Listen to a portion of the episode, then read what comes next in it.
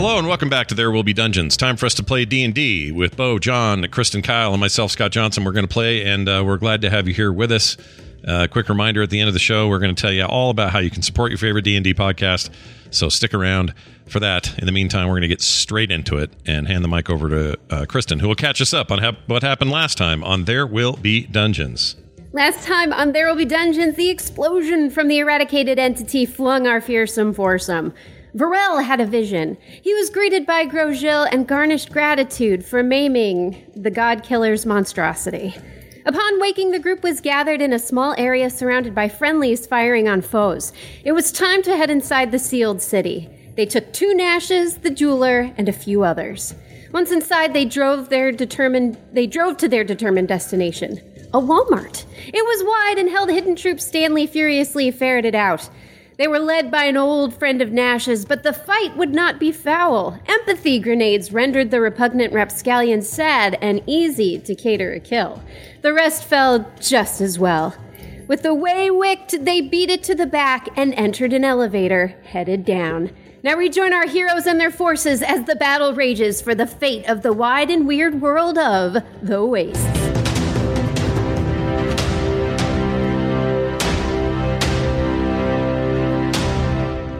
All right, Bo, we're in your capable yet gentle hands. Our heroes of the waste find themselves from last week descending down a freight elevator. Freight. the freight elevator is made of steel and rebar. Chains clank from pulleys, clink, clink, clink, clink, clink, clink, clink. As the platform descends, there's some protective barriers along the side, but you can see sand turn to uh, more impacted mud and then turn to hard stone as you move and uh, down this shaft. Clink, clink, clink, clink, clink, clink, clink, clink, clink, clink, clink, clink, clink. The noise of the Walmart departs. The elevator hits the hits. What is uh, the noise of the Walmart? Oh, right. We had music in there. I forgot. Yeah. Good point. We didn't really notice at all the uh, kerfuffle going on, but there was a little music running in the store, stock room before you hit the freight elevator. as it as you descend, the freight elevator slows, and you hear the door sort of opens up, and then it shows this rock cavern hallway it moves into darkness, so you can only see so far. There are wires embedded in the stone along the ceiling, and there are like knocked over crates and boxes. And you hear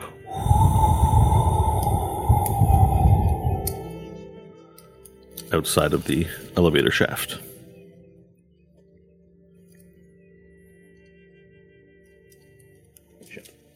All right, You guys on are up. the Hmm?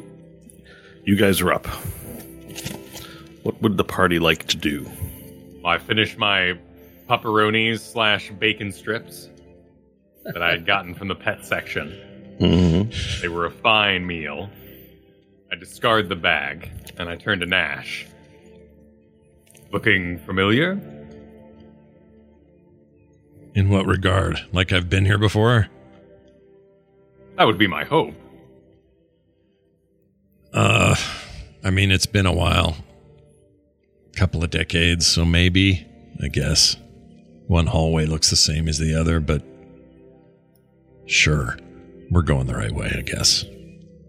Nash really doesn't know for sure.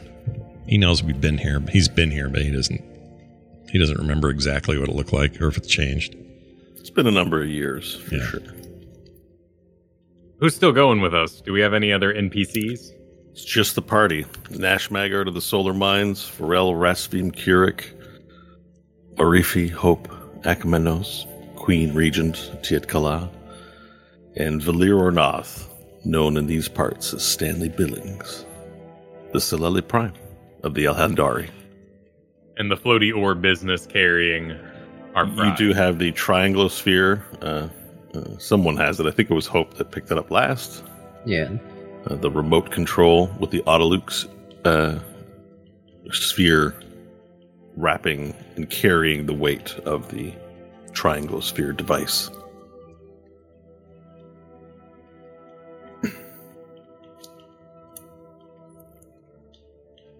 All right.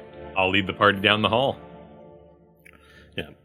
Okay. So, uh, Varel, you begin moving out of the hallway, uh, carefully scanning for any signs of danger as you were just in a war up above. And you stop at a point where you see that the cavern traverses left or continues straight. No new noises can be heard. Hmm. I will smell for fresher air down one of the passageways. Okay, let's roll a perception check, please. Ten. 10. Okay, so um, there's a musty. There's a musty, armpity smell all throughout this cavern, as if, you know, it's been in use for many decades, but doesn't see much maintenance in terms of cleaning. And it smells like rock. Ventilation doesn't seem to be very high here either. But uh, in terms of a direction, any notable smell from either way, you would say from the beginning you think you might have caught a whiff of rot, of flesh rot. Definitely a Walmart.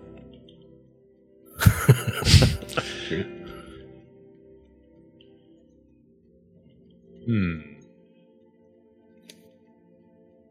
Am I able to tell if either path seems to lead downward more or feels warmer? Seems we're heading towards a. Well, well Varel's out ahead a little bit. Um, from what you can see, you can see straight down, but without going around the corner, you can't see if it descends. But the path in front of you seems straight enough for now.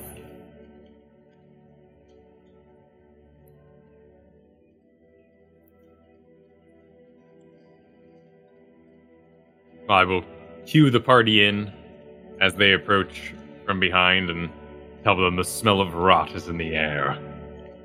Much as Nash smells on a hot day. How do you know it's not me? You are behind me. Oh, that's right. I'm downwind. Plus, you have had, what, two baths in our time together? that you are aware of, yeah. Or that I'm aware of. Interesting response. yeah. We will discuss your secret baths later, Nash. Stanley, what do you sense? Uh, let me press on by, get to the get to the junction. Well, if we're trying to get to the core, we're trying to get to the hottest part of the planet. I would think we want to travel anywhere that's leading down and anywhere that's giving off more heat. And so that's what I would be trying to check for. Is am I noticing more heat from either option? Uh, just based on your passive perception, there's no temperature changed. Very little air circulation in this area, and no Okay. change, temperature change from moving left or going straight.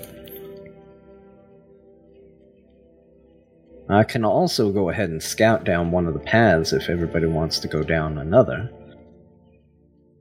Or we can just decide to unify on a decision, and if we need to come back, we need to come back. It Sounds good.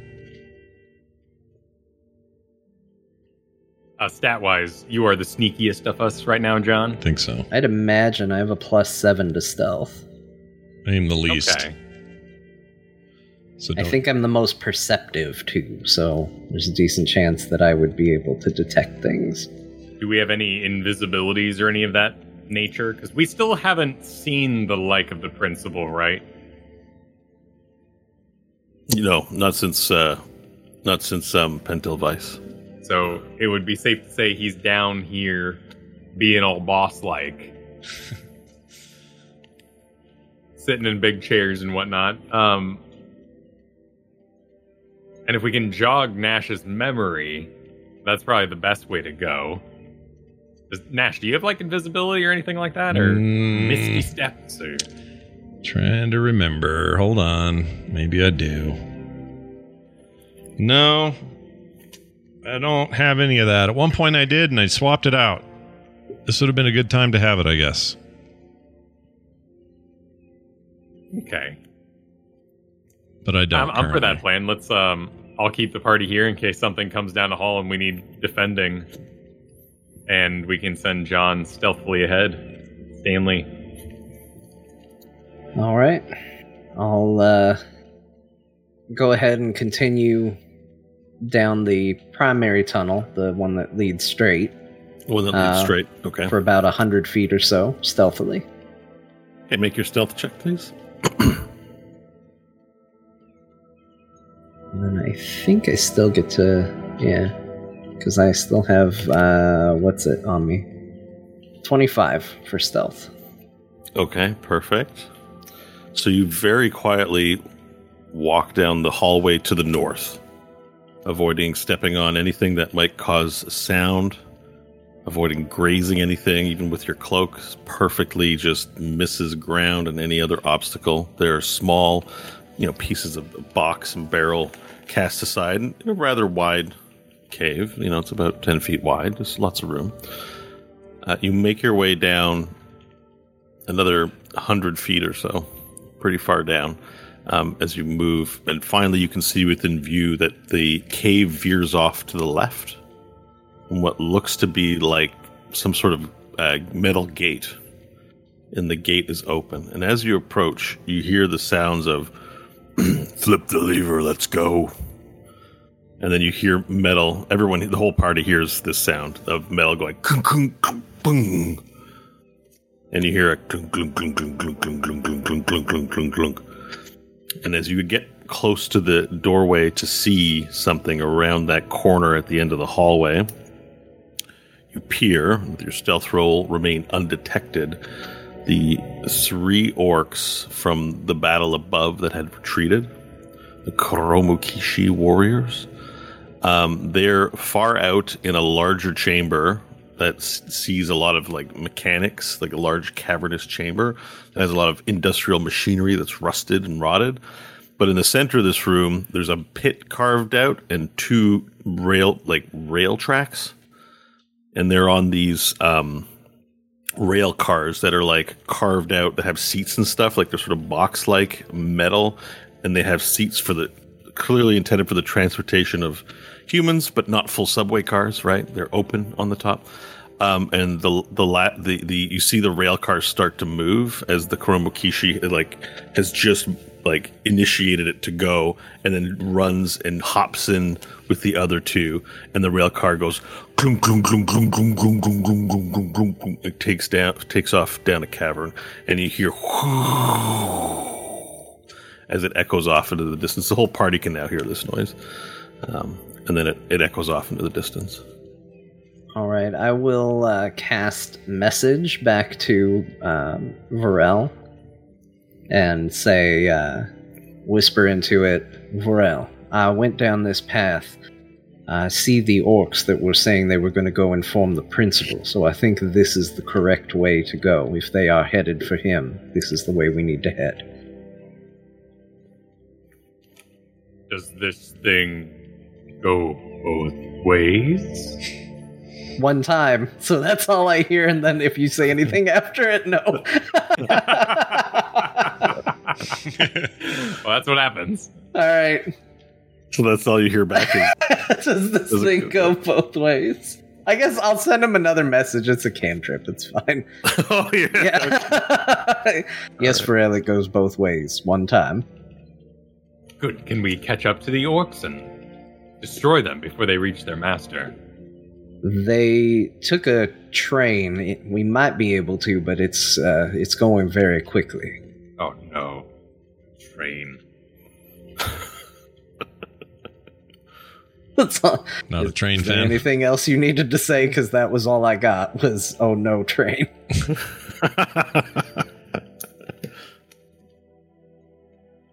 What?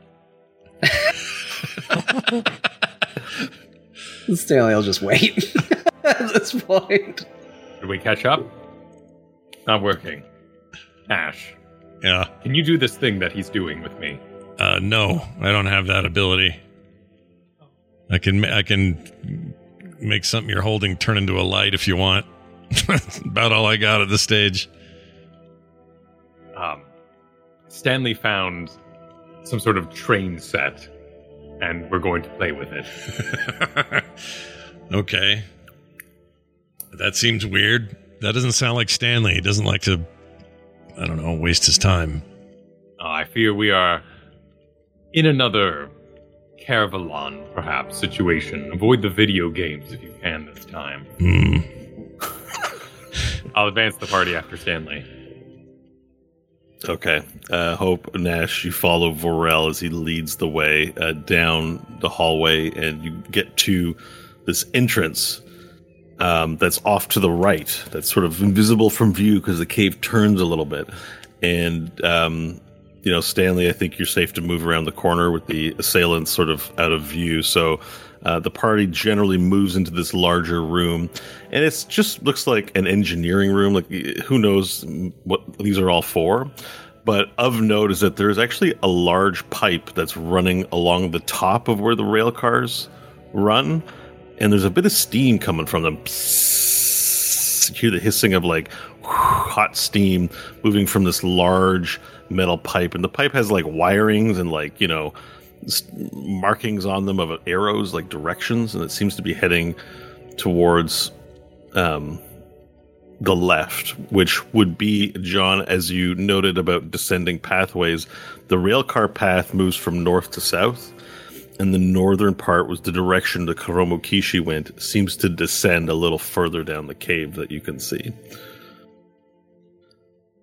I would point that out to everybody. Let them know what I saw where they went. No.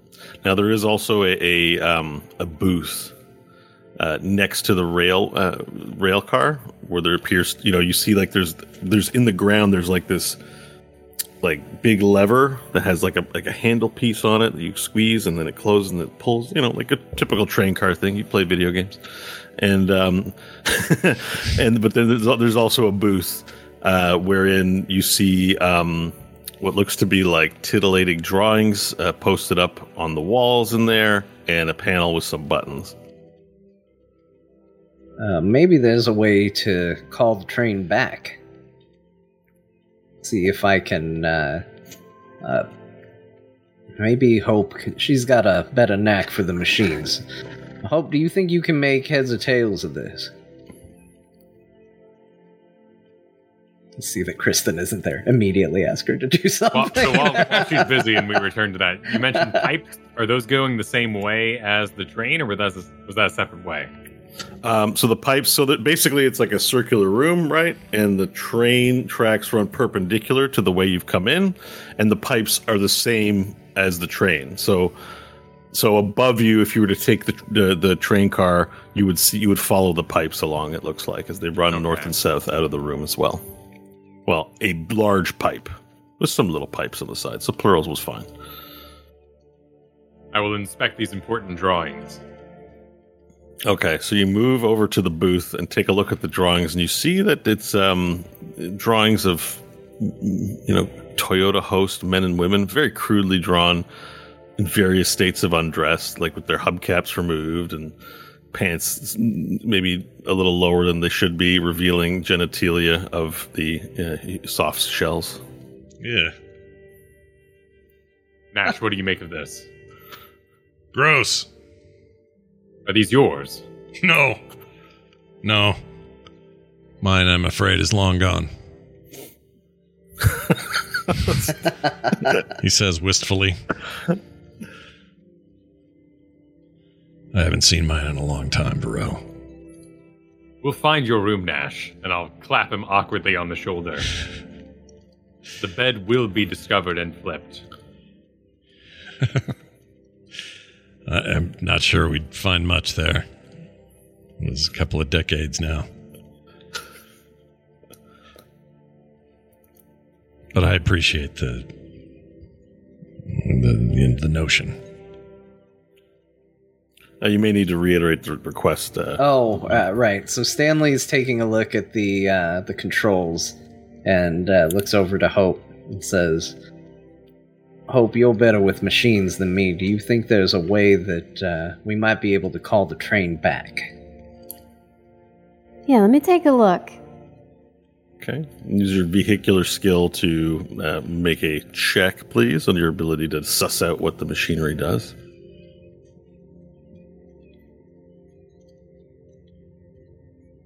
A nine. Oh, Nine. oof. Can I, seeing as Stanley's there assisting, and I actually, as of this last level up, am proficient with land vehicles, can I aid her in such a check? Oh, uh, you can aid her, yes. So give her advantage by aiding her. All right, let's try this again. A little better, a 13. Okay. Um, so Stanley sort of helps. You're like, ah, not sure. And then Stanley makes a comment to the effect that, like, kind of jogs your memory. So uh, the, the, the neurons start firing a little faster. uh, you look over the panel, and it's, it's not terribly complicated of a panel. So you're able to figure it out. Um, essentially, there's some buttons here that queue up rail cars. And um, that also, there's, there appears to be this sort of archaic looking dial that's made from like uh, lights. It isn't like an LCD screen or something, so the readout's not clear.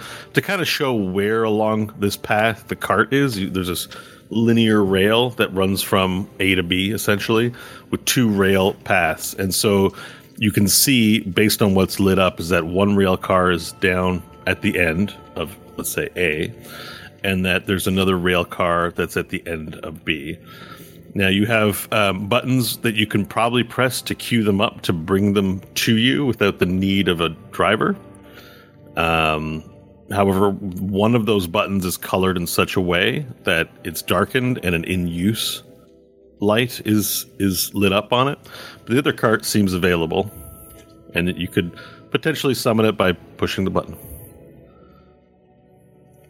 Looks like we could call one back, but I think the one in use is in use. So we could possibly catch up, but I don't think we could call them back.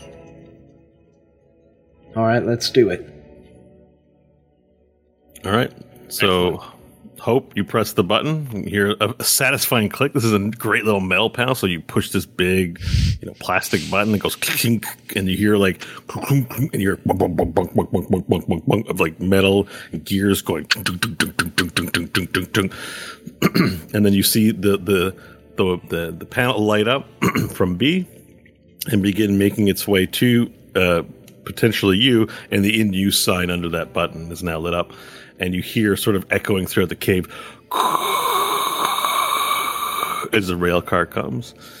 Now, during this time, the in use light uh, comes off of the one that you just saw. Uh, depart for, for the first rail cart that, that Stanley saw. And then another rail car appears on rail B and is and the party can sort of see it slow down. Quickly now. Yeah. Climb aboard. Yep, get on. All right. All right, the party just quickly hops into the rail car and uh, every, everybody's in and it doesn't go anywhere. Uh, hope you look around for a start button and surmise that oh probably it's got to be released and uh, you see like the the handle that you can pull for it Cool. She pulls. All right so you hop out pull the handle doesn't take much. It's you know in working condition and then it begins to move. Uh, you run to the rail car and hop in and the rail car begins going and then it descends and cool like hot air is made cool by the wind and you see the pipe sort of flowing at the top. It gets really dark in the rails. There's little lanterns every so often that mark your progress as you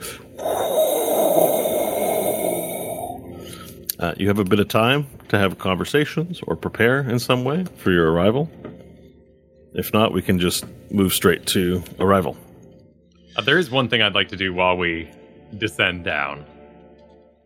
I just want to make sure my shield's working after the engagement with Grosjean and his defeat. okay so you want to illuminate your fire shield Yeah. it lights up Okay, I'll I'll give my I'll turn it off, give my chest a little pat, and say, "There goes the God Killer." wow. All right. Uh, a solid, you know, five minutes passes. It's a bit of a journey. You've traveled maybe, and it's gone very fast. You've traveled at least a mile. If you had to guess, although you don't really know which cardinal direction you're heading in, unless somebody has some sort of feat or talent or ability to do so, um, you you would surmise a sense that you were likely heading in the direction you were originally trying to get to, which is currently you'd be under the domed city, the domed suburbia for the special people uh, that Nash talked about um, living in suburbia. Uh, but if you had to guess, you're moving more towards the center, underneath the pool of lava that erupted when Groshiel came out from the ground.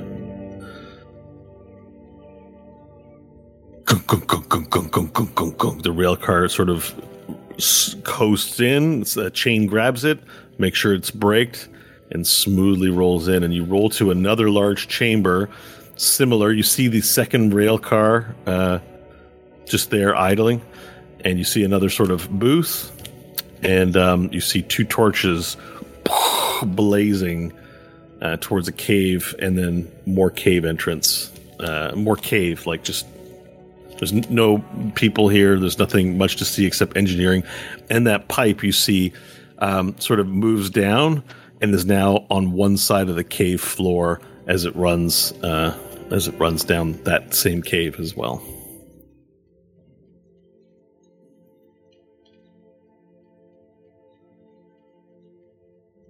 Hmm. Any obvious doors? Yeah, that one entrance is the it's it's not really a doorway, but there's there's one exit to the place. So when you're ready to move on, you you'll tell me. Okay. Question Yes. for my companions. Oh. Par- pardon Whoever me. you may be. Not for you, Lord. Not you. What? What are we doing here? We're we're trying to get in to the core of things. yes, we have the device, and we're gonna plant it, and we're gonna blow it up. I assume. What else are we doing? We are defeating the principal today. Yes. I imagine that's going to be a necessary step, yes. Well, I assume if we get to the core, we'll find the principal. Nash, Yeah. do you have any feelings that may conflict with this activity? None. I hate this place. Whatever we do, we burn it to the ground when we're done. I mean, destroying your spawn maker, your dad. He's not my dad. He sucks. I mean, he's he is maybe truly physically somehow involved with my creation, but he's a shit dad. and I don't care what Then we- happens to him. We defeat shit dad. Though I assume he will be sporting a brand new arm. Correct, Hope? Uh oh, she'd know. Yeah. Uh, yes. it's got some very powerful spells in it. A lot of them require that he has line of sight. Um, but once he's used all the spells, he can't or shouldn't be able to use it anymore. I don't know if he's modified it. Were there any weaknesses in this arm?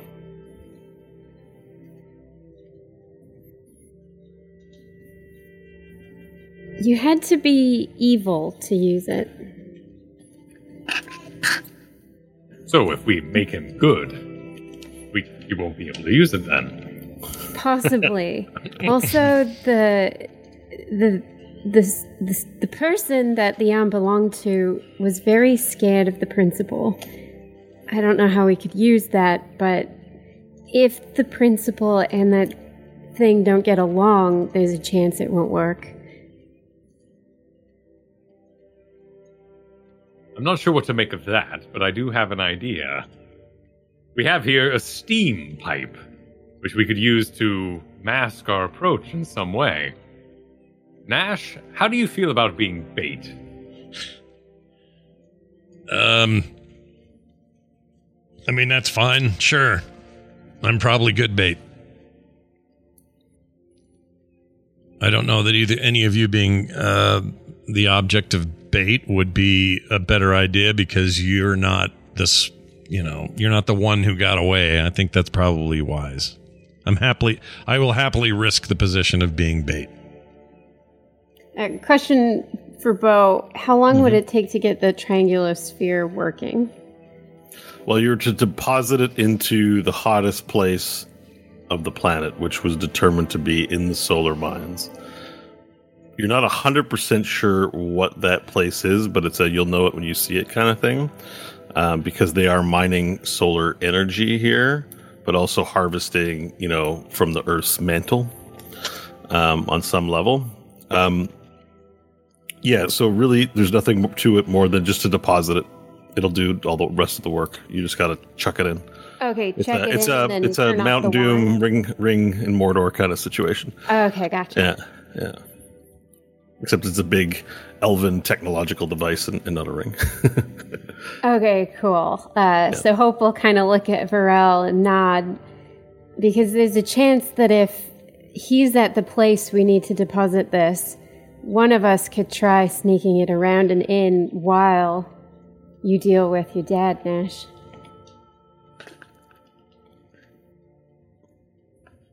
Sure. I mean, I, the only problem with me being bait at the moment is I have terrible hit points right now. so maybe Stanley wants to, you know, man touch me or something before I go or do anything crazy. I mean, What's a man touch? I don't know. I don't never know. mind. I did. I never mind. I don't want to know. I'm not sure I want to know. But yeah, I'm I'm in bad shape. I Or assume something along the lines of, you know, Dad, I'm home. My many limbs that were melted together yearn to embrace you. I wish I had a father. Let us play the catch. And perhaps.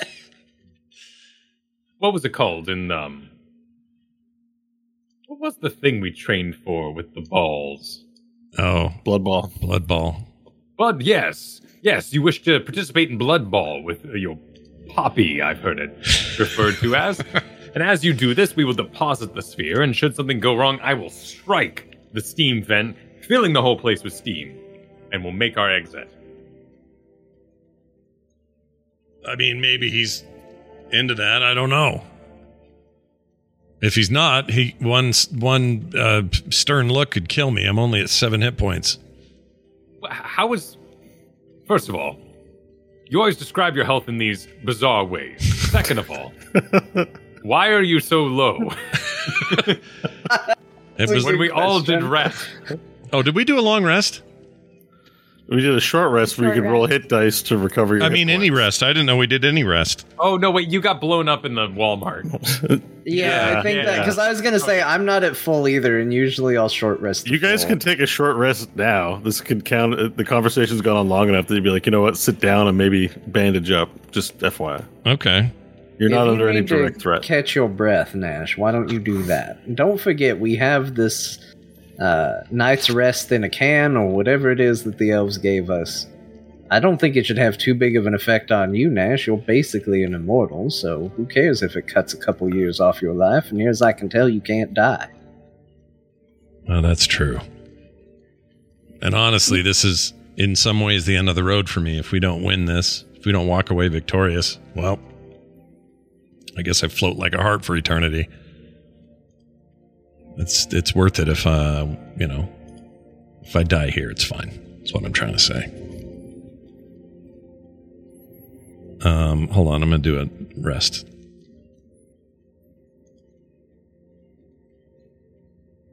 So we're doing a short rest. Yeah, I can't remember where to do it. Oh, there it is. Short rest. Jeez, I've used up almost all my hit dice. Yeah, same here. Yep, mine are all gone. Oh, I'm close. All right, here we go. I think you'd be okay to burn all your hit dice right now. 'cause- Maybe I can't guarantee it, promise, but you're, just if it helps the indecision paralysis. I paralysis. did like, anyway, heal and it almost guys. got me to full. Okay, there we go. Almost. Ugh, I've, I've still got Well, life is it got me. Cl- well, yeah, I'm still 30 down, but it got me up. It's better than seven. So I'm still missing hundred hit points. Uh, you've uh, Nash. You've still got a dragon use. I think you've graduated to two charges, right? Uh, I think we used the second one with Grosjean. Yeah, hold on. Did, yeah, I was, that was, the gonna say. second. Oh yeah, first one was, was with the. Okay, you're at a charge. Never mind. Yeah, I'm. right. I'm a long rest away from anything better. Damn. Yeah, damn is right. Limping across this finish line. Okay. Hey, I got seven more spells I can cast at various levels. Most of them low. so Is the is the long rest in a can take any delivery time, or is it a It's an action. Jab it in your leg, and it's like you know, uh, instant activate. You instantly have your spell slots and your thing. So you could, in theory, burn it in combat. okay? I think that's what I'll wait for. I don't want to use it before it's time. my plan as well. Don't use it unless I have to, and if I have to, it'll be fighting. Yeah, Well, um, I definitely don't care about. You could expect a bit of a hangover from it, but Yeah, Yeah. and the loss of years on the end of your. I don't care about that. It's fine. like a fifth of my years as a lizard. So Yeah, not that, but still. good point. Uh, I should though because if because Hope was doing fingers of death as I remember, and if he fingers of deaths me and I hit zero hit points, I disintegrate or something. Varel, are you Fine. concerned about your health? yeah, you have a feature that prevents you from. You have a feature related to. Uh, it's basically. What is it like? And you know something that you drop to one hit point, you enrage for a while, basically. So Just don't forget about that. That's all. Oh, You- that's- you've never you've never triggered it. We've never triggered it. I don't think. No, and I have a natural one from my um from being a barbarian as well, but I didn't know. I'm not trying to meta game too hard, but I there's something No. about like hit, hitting zero hit points when disintegrated, you instantly die. yeah, if you hit zero disintegrate, disintegrated, yeah, you Okay. turn to dust. But the I am arm that Hope had did not have disintegrate. Okay. All right, well, Varel, we are probably going to need you at your prime, so Stanley will go over and speak some magical words and cast heal on Varel, uh, which is going to. hmm, What level spell is this? I think I'm gonna have to cast it at a higher level. I am. Uh, I'm gonna cast heal at eighth level. Oh damn. That is 90 hit points back to you, sir. Sweet. All right, so Stanley walks over. Where do you where do you touch him? Like on his head? Do you, do you Just a does it clasp on the hover over? shoulder. Do you man touch Just, him? just a shoulder clasp and just an instant, like, flaring flash of light and Okay. Flash a flash of light just mends all wounds and scales back to your normal leaves self. Stanley breathing pretty hard. Like, use What I- it well. That What I wanted oh was sorry. that took a lot out of me.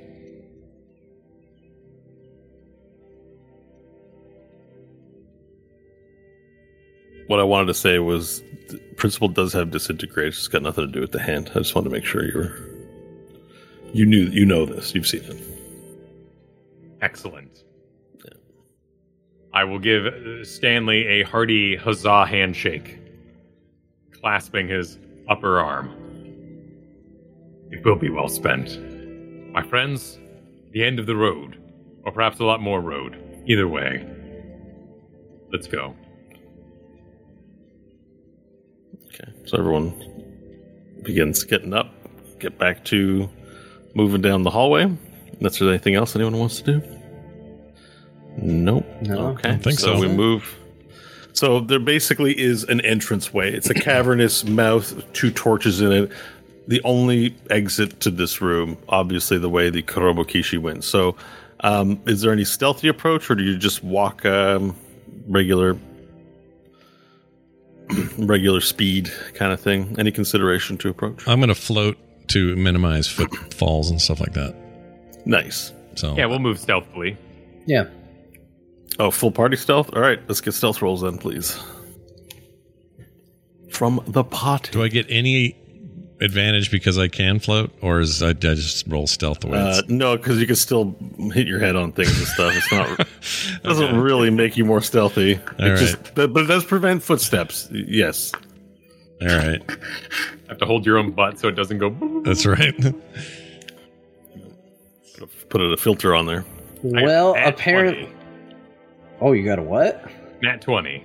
Oh my Nice. lord! Someone's going to be stealthy. Man, don't disappoint. Kyle is nat Uh, twenty. well, man. get get ready. Apparently, still fatigued from casting a level eight spell. Shit. They got an eleven. I got a four. Okay. Four. Yeah, just tell me where I floating. bonk my head. It's fine. Whatever. A 13 for hope. All right. Well, st- uh, Varel, um, as you move forward, y- you're just like in the zone right now. After a speech like what you gave and you know your consideration, you just feel like you're on it. And then as you stealth forward, each of the party members in turn make a little noise, like a little creak, and you turn back and give them a glare. And then each sort of time, everyone like is like, "Oh shit, Varel really wants this." You know, like there's a sort of reaction as everyone makes a little noise, and you scold with your eyes, everyone. And then, um, due to your great leadership with your natural role, uh, you're able to get everyone to be as quiet as possible. And you begin moving down this hallway. Now, what's nice is that the noises were masked by the steamy, hot pipe that's like has like a it's either fizzing and there's a little like like as you sort of walk down, little gusts of steam uh, burst out before you and around you. You get uh, down this hallway some direction, and the stench of flesh rot grows immensely uh, as as you as you move down. Just um, so this rotten, cadaverous smell. And as you move down, the actual pipe begins to sort of swirl around a little bit to the top, as it looks like it was sort of ramshottily made. And and like it's it's a little more intense now. You can you can, everyone can feel heat coming off of this thing. You could cook something on the surface of this pipe, and in fact, when you touch it, you're like, "Tss, ow, you know, like it's it's hot. Um, but as the pipe moves to the ceiling, you then now move to this part of the hallway, hallway. This ca- ca- cavern that has entrance that has exits on the left and right, and a little further down on the left and right again, and then a little further down on the left and right again. So there's like six different directions, and then it continues going straight.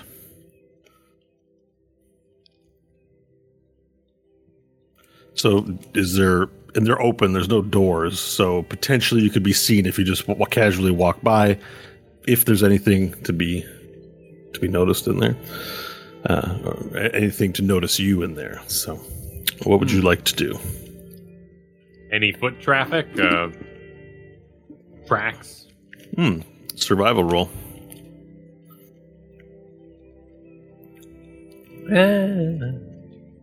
Eh, All right. Well, this is just for the investigating. You know, we can make other rolls later. Um, so you take a look just on the ground real quickly to see what the foot track situation is because you didn't really think of it till now, and um, you see a great many boot prints all around. And in fact, as you sort of pick up a grain of sand, you see coagulated like blood, like in a sand like thing. You know, like just maybe some blood spilled there, made the sand clump, and you just hit. it. And looking at it, it's not fresh, but it's not really old either. Uh, but you see, there's a lot of footsteps moving out of all six directions. Uh, you're not really able to make any determinations about who was where, but this place was heavily trafficked recently. I mean, if there was a forge that made Nash's, in a sense, or at least made the Nash, any of the footprints match his size? Could I kind of grab his floaty ankle and start lining him up? I mean, some of them do match as you, you move over and bring his leg to some of the footprints. I mean, Nash is Are you wearing work boots? What boots? What foot? What's your foot gear situation? Oh, I assume you're barefoot, but I don't think that's no, right. No, don't assume that. That's a terrible assumption. Let's see. What am I wearing? You got your rambunctious boot streds, maybe. Uh, But anyways, Still- while he figures out what boots he's wearing, um, I got some it. of them do Steel- match the size. steel bo- steel-toed boots with a secret spike is what I'm currently wearing. Okay. wearing. All right. Yeah. So, um, so he takes your leg, Nash, and he just begins lining them up harmlessly. You know, he's not harming you by grabbing your leg. So, uh, unless you want to make me roll for it, um, he, he you matches your foot up to various things. He pulls you from floating, so he's kind of pulling you down a little bit, and um, matches your feet. And like, yeah, it matches some of the sizes. There's a great many footprints uh, on the ground. What's our lighting situation right now? Um, the lighting. So there. So um, good question. I forgot to. You know, there's there's lighting, um, like sort of these electrical um, cabling that's moving alongside of these cav- caverns as well. And periodically, there's some halogen light style thing sort of emanating from these wires. So you are getting illumination from there. If not that, then you can see sort of the glow of like uh, kerosene lamps here and there. Okay. I'll call up um I'll call up Stanley and Hope since I'm holding on to Nash's ankle anyway. Yeah. We have blood in some of these footprints, and many of these match Nash.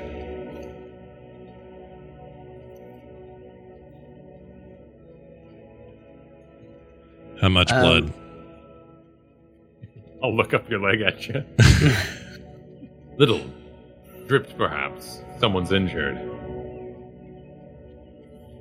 Did you say, Bo? Uh, are we able to continue to follow the pipe, or is the pipe out of sight now? No, Or the pipe, pipe still go in all directions. The pipe runs along the ceiling towards the north. My guess would be that this pipe, or whatever, uh, wherever it comes from, is harnessing the energy, the heat, the steam. If I had to venture a guess, it would be that this pipe leads to whatever the hottest section of the solar mine is. It seems to be feeding through here, and uh, I think our best bet would be to follow it. Alright, I'll advance us. All in the pipe. Okay, so you're gonna walk and. F- okay, so you step out and you walk, and you can see immediately on your left and right. Um, there's a large um, row of cages, and in those cages there are giant piles of bodies. And Nash, you remember um, knowing slaves down here, knowing the people down here, and these cages used to be filled. You know, it used to be where the workers would go when they weren't working. They'd sit in cages, right? hmm So the the cages are filled with bodies, and as you look in, there's like carnage uh, all around the room. There's like blood splats and slashes. Uh, just just on the first two set of doors on both sides, there's there's blood stains and slashes, and it it's it was um what do they call it when the uh, slaying like a culling like just uh, there's maybe 50 to, the room goes pretty far back there's maybe like 50 to 80 corpses all from first glance as you look in you see a lot of decapitations a lot of heads missing on both sides of the room Do I recognize any of those heads? well there's no heads they're all gone Oh, the heads So, are gone. uh, I don't. Okay. they're all they're all decapitated and yeah there are no heads uh, anywhere That's disconcerting. Concerning? Concerning.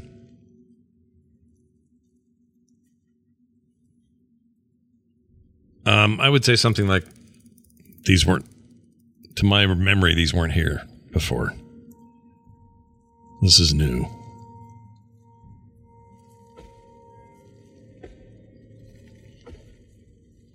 Well, do, you, it- do you continue on or do you explore the the side rooms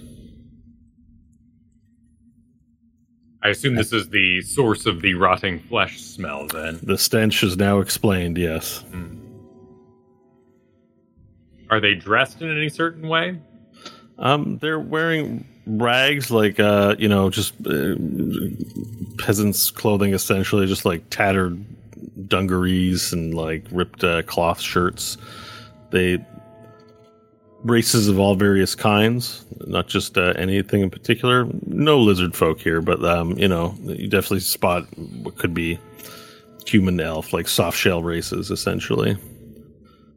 Um, but they're all in a pile, fully closed, so it's hard to tell without doing a bit more investigation work. You know what exactly the numbers would be, but um, you know they they seem to be like the doors of the cages seem to be ajar, like of the prison cells, and the bodies seem to be piled up in various corners with their heads taken off. And as you sort of look around, because there's six exits, you know there's new chambers. Each of the six ex- exits is just like they were probably organized into different chambers. Maybe the prisoners or slaves were organized by type. One of the rooms doesn't have a lot of cages. It looked more like a discipline room where it has, you know, posts for people to be tied up and whipped on and, and things of that nature. Hmm. It seems like whatever they're doing, they're basically calling off their efforts here. If they're getting rid of their labor, then they may be ready to sacrifice it. Didn't you say they could flood the tunnels with uh, lava if needed? they could, but it was always a last resort. Well, if they're killing their workers, I would say they are in last resort territory. I think we need to hurry. Yeah, I think you're right.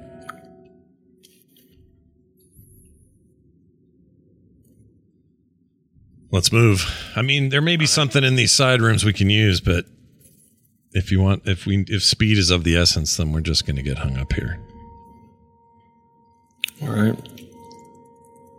There's no disagreement. The party continues along, looking at the corpses uh, piled up. Out of all six rooms, just a quick count, there's hundreds. The stench is enormous. Um, you move through this area of hallway and continue on as the path begins to widen a bit and and, and sort of curve and turn around and, and get all like a little kind of crazy kitchen like just like you know moving to the left moving to the right down and up a bit and then you get to another juncture in nash this juncture this juncture looks familiar okay what am i seeing so you're seeing a four-way juncture. You can go left, right, and north. The piping continues north, uh, but you have this recollection. You recognize this place. Classroom is to the left, and to the right was a was a favorite spot of yours. What is this? What does that place look like on the right? It all just looks like cavern right now. You have there's nothing to see. There's just caverns, but the configuration just triggers a sense of deja vu for you. You're like, oh yeah, I remember this place. Classroom. I think this is where they used to train us, but it's so dilapidated now. There, this was clean and shiny and fresh, and wasn't like this before. That must mean they don't have, they don't do that anymore.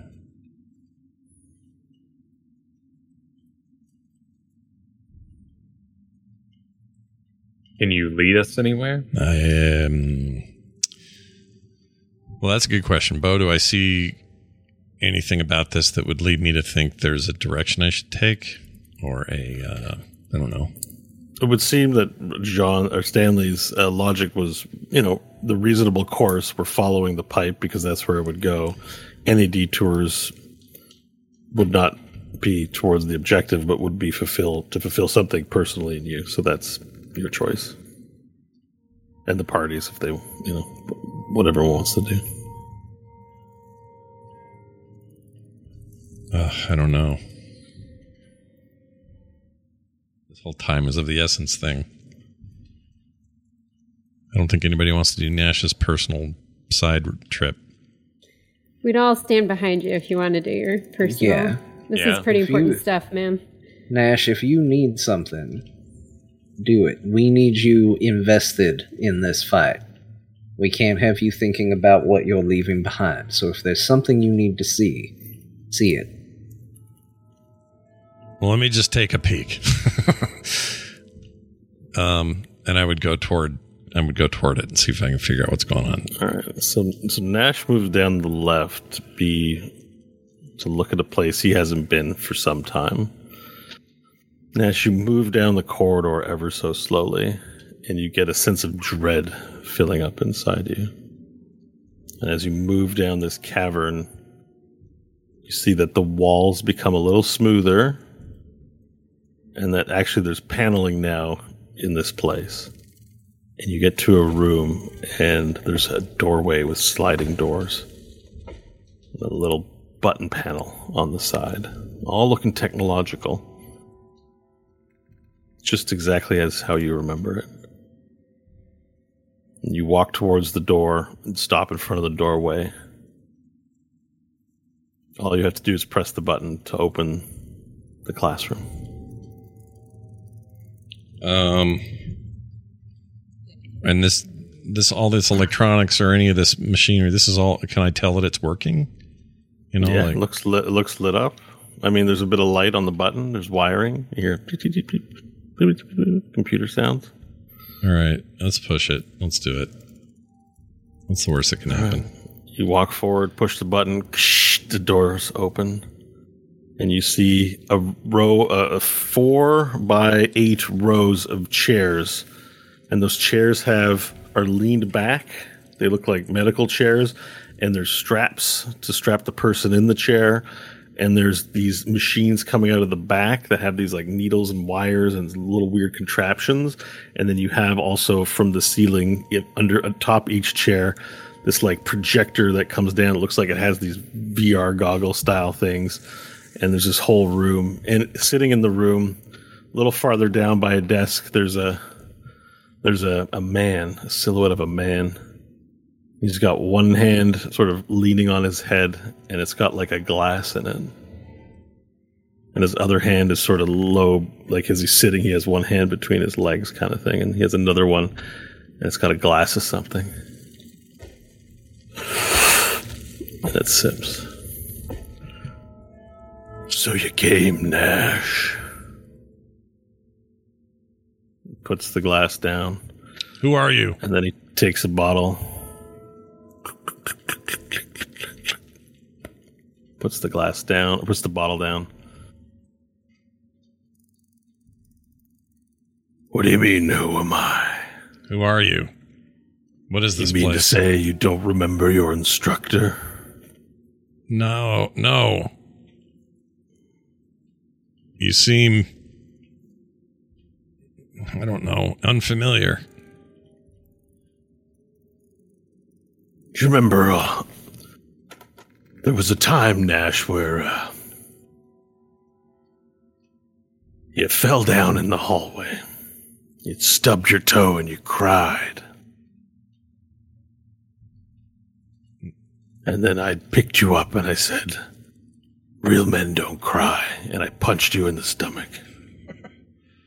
You telling me you don't remember the lessons that I gave you, son? I remember that, but I don't remember your face. He turns around to look at you, and you see there is no face. It's like a Phantom of the Opera style mask, where the mask is partially covered here and down, and then there's burnt, disgusting flesh with no lips, where you can see part of the mouth and like scraggly half beard. Just come on, Nash. You're breaking my heart. What happened to you? You don't look like anyone I remember. We never could fix that part of you, Nash. And then between his legs, he sort of reveals that he has a gun. And he kind of taps his head, his mask with the gun. And he drinks another thing. You just couldn't help but live in a world of your own fiction, no matter how we tried to beat it out of you.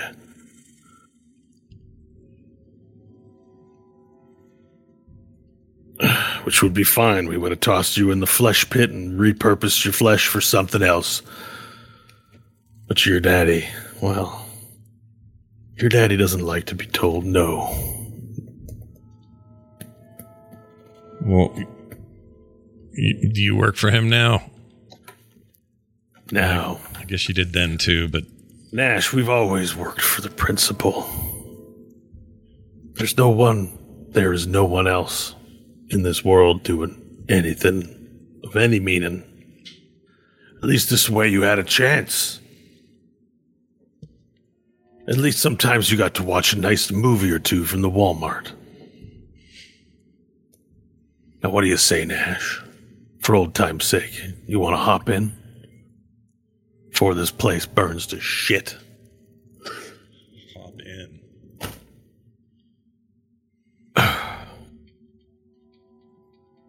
the rest of the group's out there, right? They're not in here with me. Yeah, you're just kind of in there alone. I think they stayed in the junction. All right. Um. Yeah, I'll, I'll hop in.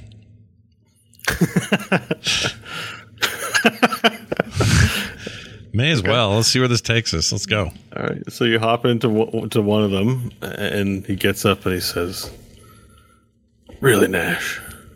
Uh, all right." He puts the cup down. He puts the gun on the table. He comes over, and he says, he starts singing, "One little, two little, three little Nash." Let's go to sleep for your brain does crash. He begins strapping you into the bed and he's singing this song. One little, three, four little, five little, six little Nash. I know you like potatoes, so let's make a mash. he's like, he's singing these really weird songs as he's, and he, he's like jittery. And he put, he puts your arm, you let him move you. He puts your arm, he straps an arm in, and he goes to strap another arm in. He goes to strap your legs in. He straps your belt in. And he straps your head in. He puts a belt around you so you won't move over your chest. And then he brings his headset down. He's like, okay.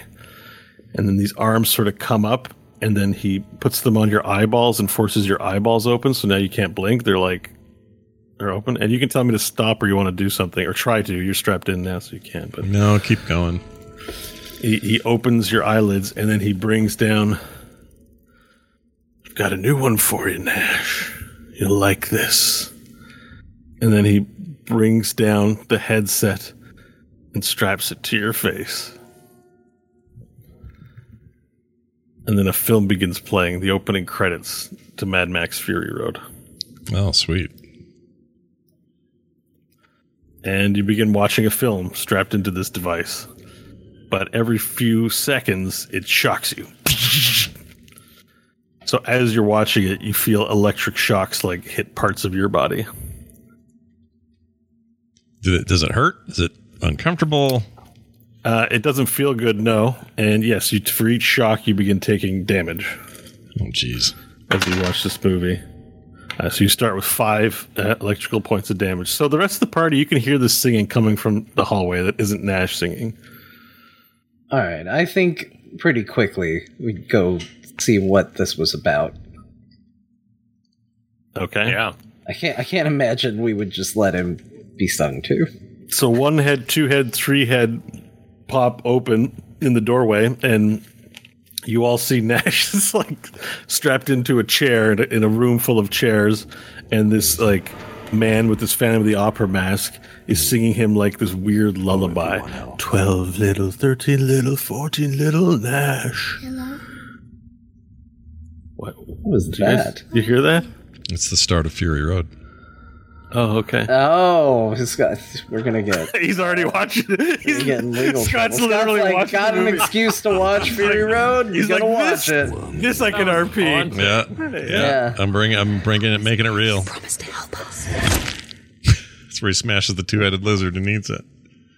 I tell myself, they uh, cannot touch. All right. Well, realistically, Yeah. I would assume Nash was in danger and had gotten himself in a pickle, and uh, we would be. So I'd start blasting. Oh, Jeez. start Oh my gosh! All right, let's do it. So yeah, I would come in and Eldritch blast the hell out of that guy. Okay. Make your attack roll. Okay, beam number one is a 29 to hit. It's a hit. Beam number two is a 14 to hit. It's a hit. Beam number three is a natural 20. That's a hit. Roll all your dice. Damn, dude. Okay, uh, the crit beam is seven points of force damage.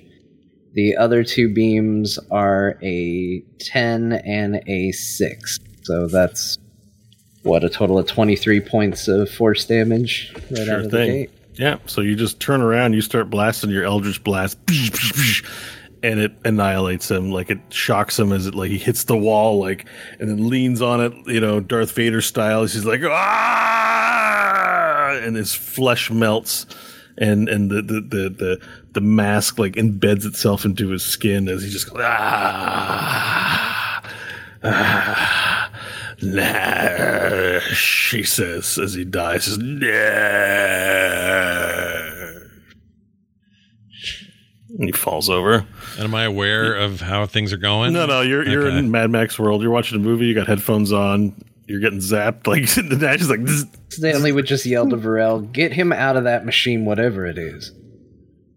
I um Look, Varel, I'll get it. Varel's like, this requires delicate hands. Yeah. Not for me. all right. What do you start with? Uh, start by taking his headset off, or what, what's going on?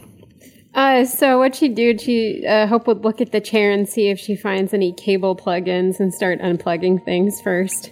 Yeah, certainly. There are cable plugins that run t- in the back of the chair and move down. So you're just going to do a pull. Let's do an athletics check. You're just going to rip them out, fighter style. Oh yeah, eighteen. Let's see what kind of a fight those cables put. Yeah, so you, yeah, I mean, you know, pretty good. You put your boot down and you pull the cables and you rip cable and some cable comes out of the ground and then you just go and they split and tear and there's a, sh- a shock as electrical current runs through you. I need you to make a, a Constitution saving throw, please. Fourteen. Okay, uh, so you take half damage on the electrical cabling, uh, doing damage to you. That is 10 lightning damage, so 5 for you. As the damage, you know, in the, the movie, uh, Scott and Nash uh, just fades to black. Oh, damn. And so do the electrical shocks. And you can kind of hear now through your headphones, and you hear like uh, the sound of yelling and shock. Oh, I hear him go down, do I? Yeah. Okay. I would snap to reality a little bit and start struggling against the straps and stuff. Okay. I imagine the party will help you get out of them as Yeah. they free you from it and remove your headset from your face. One would hope. what did he do to you, Nash? What happened? I don't know exactly. Um, he claimed to be one of my old teachers. He looks nothing like anyone I remember. Uh, obviously something terrible's happened down here, but he strapped me in and started to make me watch my favorite movie. And I got a little carried away. It's really good sound in those headphones. I didn't even know you guys came in, um, but it actually kind of hurt. So I'm glad you came when you came. Can you unstrap me and get me out of here, or have they already done that? It's all right. He didn't seem that strong. He overpowered you? Um, I kind of came willingly a little bit. And I don't know if there was magic or if I was just being stupid. Um, well, I believe you said time is of the essence, not but a minute or so ago. so, if I'm to understand your decision correctly, knowing that time was of the essence, you decided to come in and let somebody tie you to a chair so you could watch a movie. Well, when you describe it that way, yes, I guess that is what happened. But I, I thought there was, I thought there was maybe some value in it for us. Perhaps we would uncover an artifact or get a better answer to our direction, but you know what direction we're going to or whatever. But I got a little bit, I got a little carried away. Do the films here often end with an artifact being delivered to the people who watch them? Not necessarily, but um, I don't know. In a weird way, I was taken back to a, a simpler time. Uh huh. The strapping in part's not so great, but the you know, being able to to escape into this this old film uh, used to be a, a, a great thing to do. It was it was highly valued around here to have that escape. So I don't know. I got carried away, Stanley. And we can use these films to escape should we need. Well, I don't know. I don't know if we need them or not. All I know is this isn't what I this isn't how it was when I was here before. This is all twisted.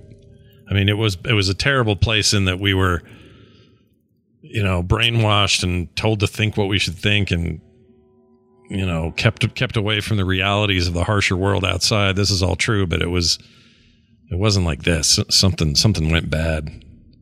Everything in here is corrupt. It's safe to say the original purpose of this place has long since festered, and the principal's motives have changed. Do we have any need for your teacher? No, other than well, he's dead now, so definitely not. I'll, I'll grab him and kind of bring him into one of the lights nearby and see if there's anything remarkable about him.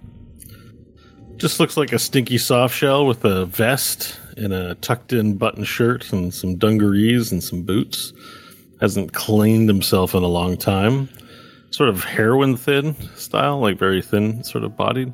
Um, and yeah, his mask has melted into his face, and you know he had, he had the gun on his desk as well as a bottle of alcohol in the glass. Did you say heroin thin? Yeah, Oh, okay. you know what I mean. Yeah, no, no, I, I get it. I couldn't. I wasn't sure if that was the word. I totally get it. Uh, Nash, I'm sorry if this wasn't somebody I was supposed to uh, kill, but I, I thought he had taken control of you and tied you, you were tied to a chair. Uh, yeah, I mean, and he did sort of. I mean, it- me coming in here, yeah, that was me, but strapping me in and, and making me stay and forcing me to watch that was was him. Although you don't have to force me much, I really like that movie.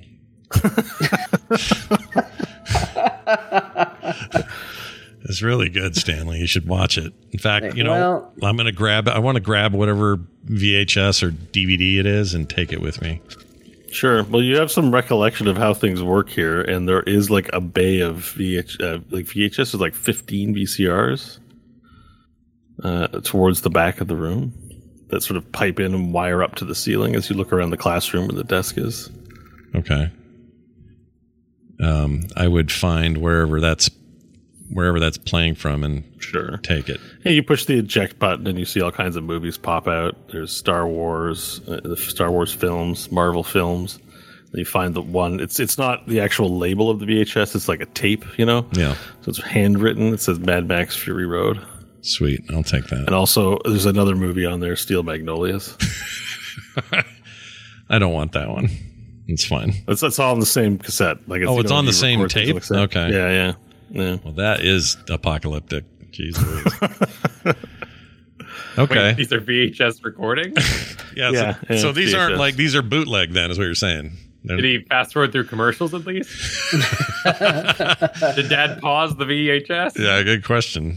I mean, these are probably Good just dad or bad dad? they're probably just bootlegged. Like when I knew the when I was in junior high, I knew the. Have I told you guys this? I knew the the the warden's son of the local prison, and he used to get me like Star Wars and ET and all that stuff for free. 'cause- Everyone taped movies for their friends in those days. Yeah. That's, that's yeah. back then, those So I movies got were eighty anime bucks. for the first time. Yeah, Like bootleg anime VHS that was dubbed. that's by all you had. For fans. That's all you oh, wow. had. Yeah. Yeah, like my friend's dad was a distributor of early anime. Yeah, That's crazy. The only thing that made mine weird is that he was the warden's son, and I don't, you know, seemed like Yeah, ironic. yeah. but supposed to set an example, but you know, you hear all, all the time about the chief's kid throwing the weirdest parties and getting, all you know, that's Yeah. a, almost a h- trope, a storytelling trope. yeah, The law enforcement official struggling with their with their child being bad. yep. Um, okay, so uh, yeah, there's really nothing much to be gained here. It looks like there it's a classroom essentially, but a weird one with uh, strap-in chairs and electrical torture devices and film headsets attached to VHS uh, things, and this man's fate was to be shocked by Valir Ornath towards the end of the solar mines? Question mark. He he he he's smoldering in Varel's arms at this point. Hmm. Is there any? Hmm. I'm stuck in the old uh the player pickle here of not understanding modern technology as Varel. Sure. However, for a little bit of table talk, do is there like a projection? Could we like make a movie really loud and use that to call up adds, as it were? It, it looks like the VHSs are connected to the viewing torture devices. Think like um, what's that movie? Sorry, A Clockwork Orange. Like Oh, it's, yeah. it's somewhat, but no projector. But it's like headsets strapped in. It's essentially a classroom of Clockwork Orange rooms. okay, okay. It's So weird.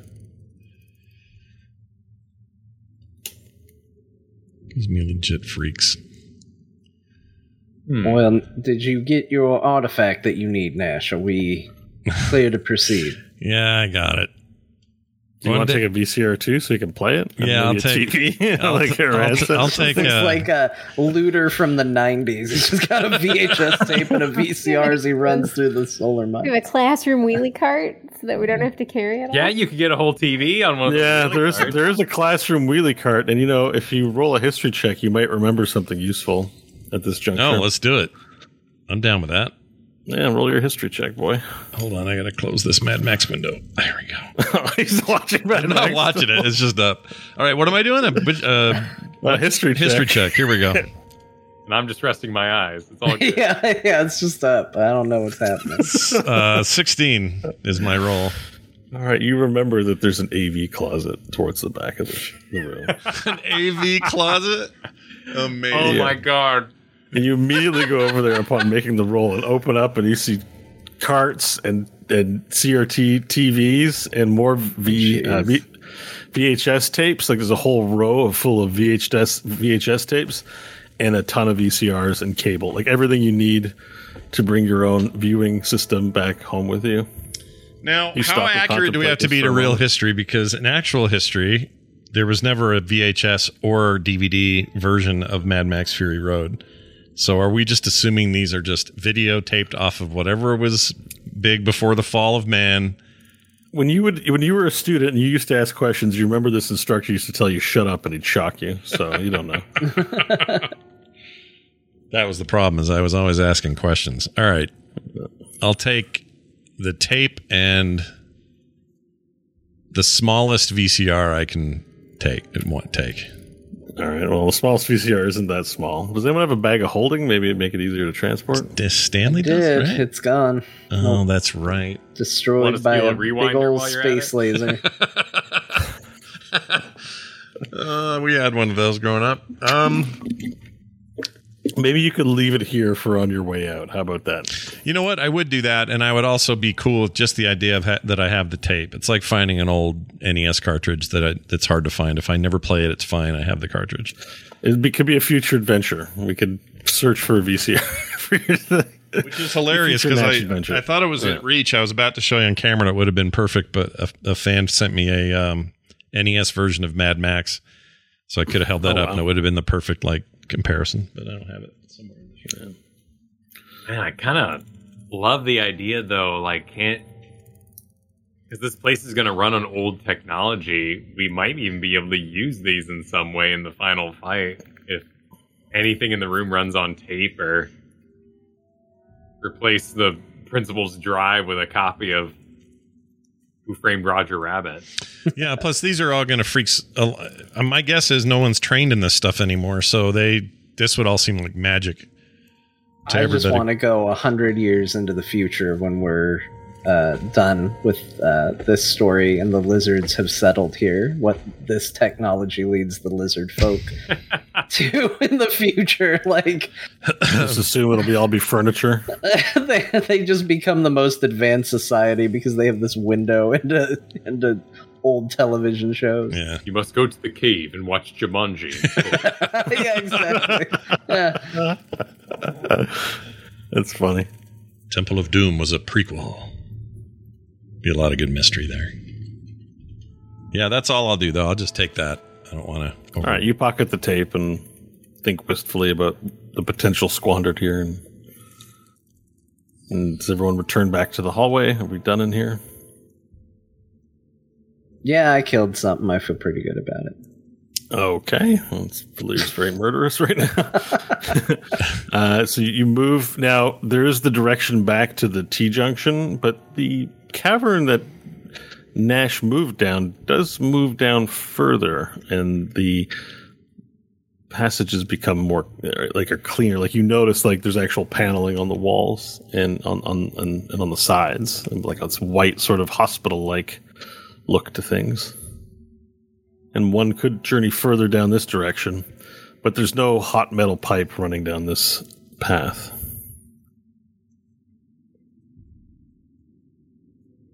Hmm.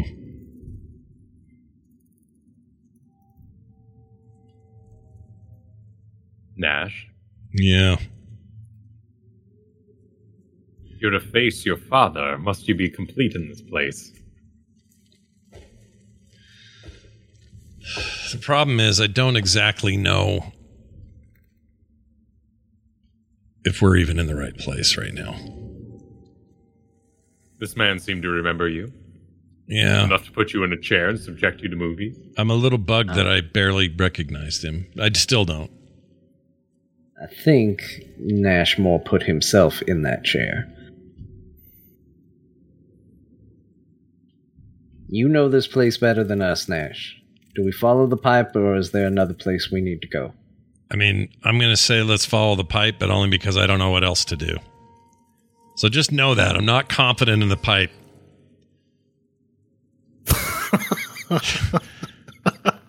I don't want to lead anybody astray, but I think the pipe is probably our best option, but I don't know. I'm just saying, don't, you know. Don't assume I know I'm I'm, I'm the, uh, the only one with an answer here because I don't know for sure.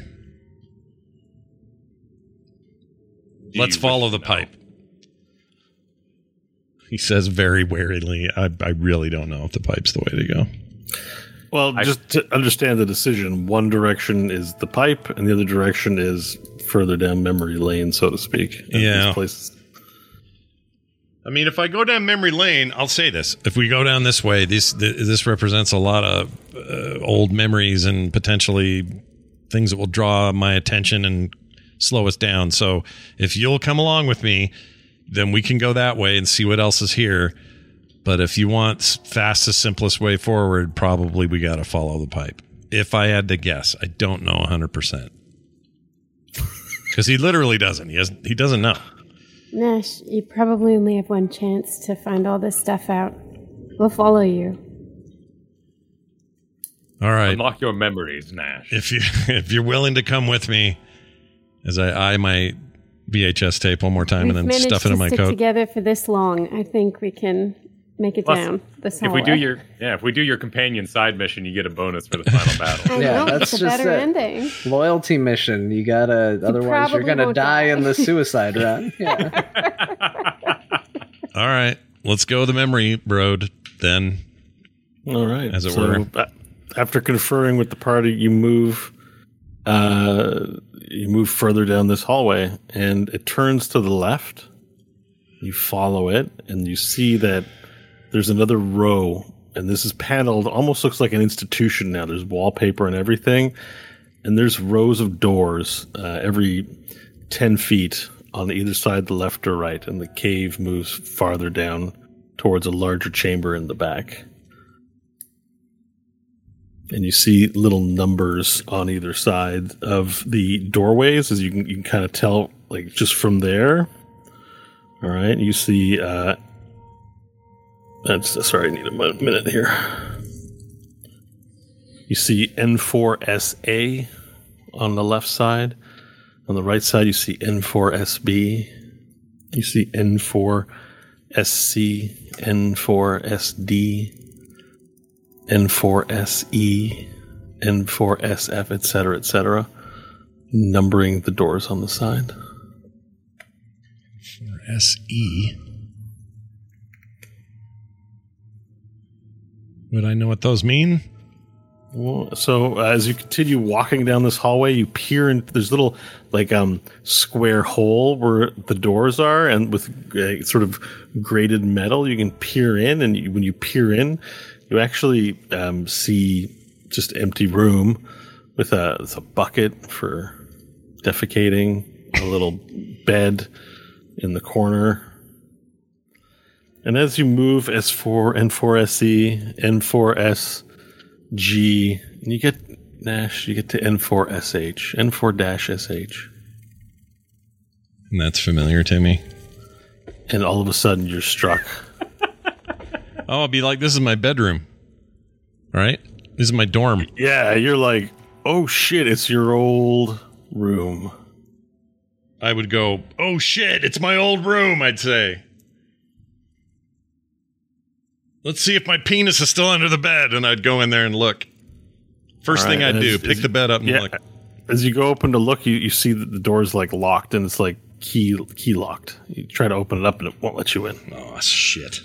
You peer in and you see you see your bed. You're not sure if it's how you left it. There's mildew and rot all over the top of it, and you see your shit in bucket. Okay. But I can't get in? You remember maybe being locked in here because it was kept you safe. But you remember there was a warden here. The son would sometimes sneak you out of your room to go watch more movies in the classroom. But um, there was a way to unlock it.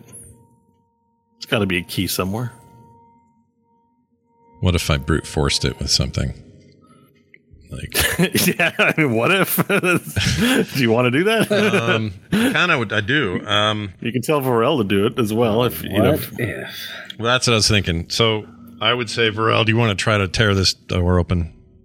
It was always locked when I was younger. It's locked again. You might be strong enough. Might be. I'll mean, you door. are 100% strong enough, and you can add this to the list of your accomplishments once you've done it. Open her All right, doors. I'll, I'll head over, give the door handle a jiggle, and then give it a solid shouldering. all right. Uh, athletics, please.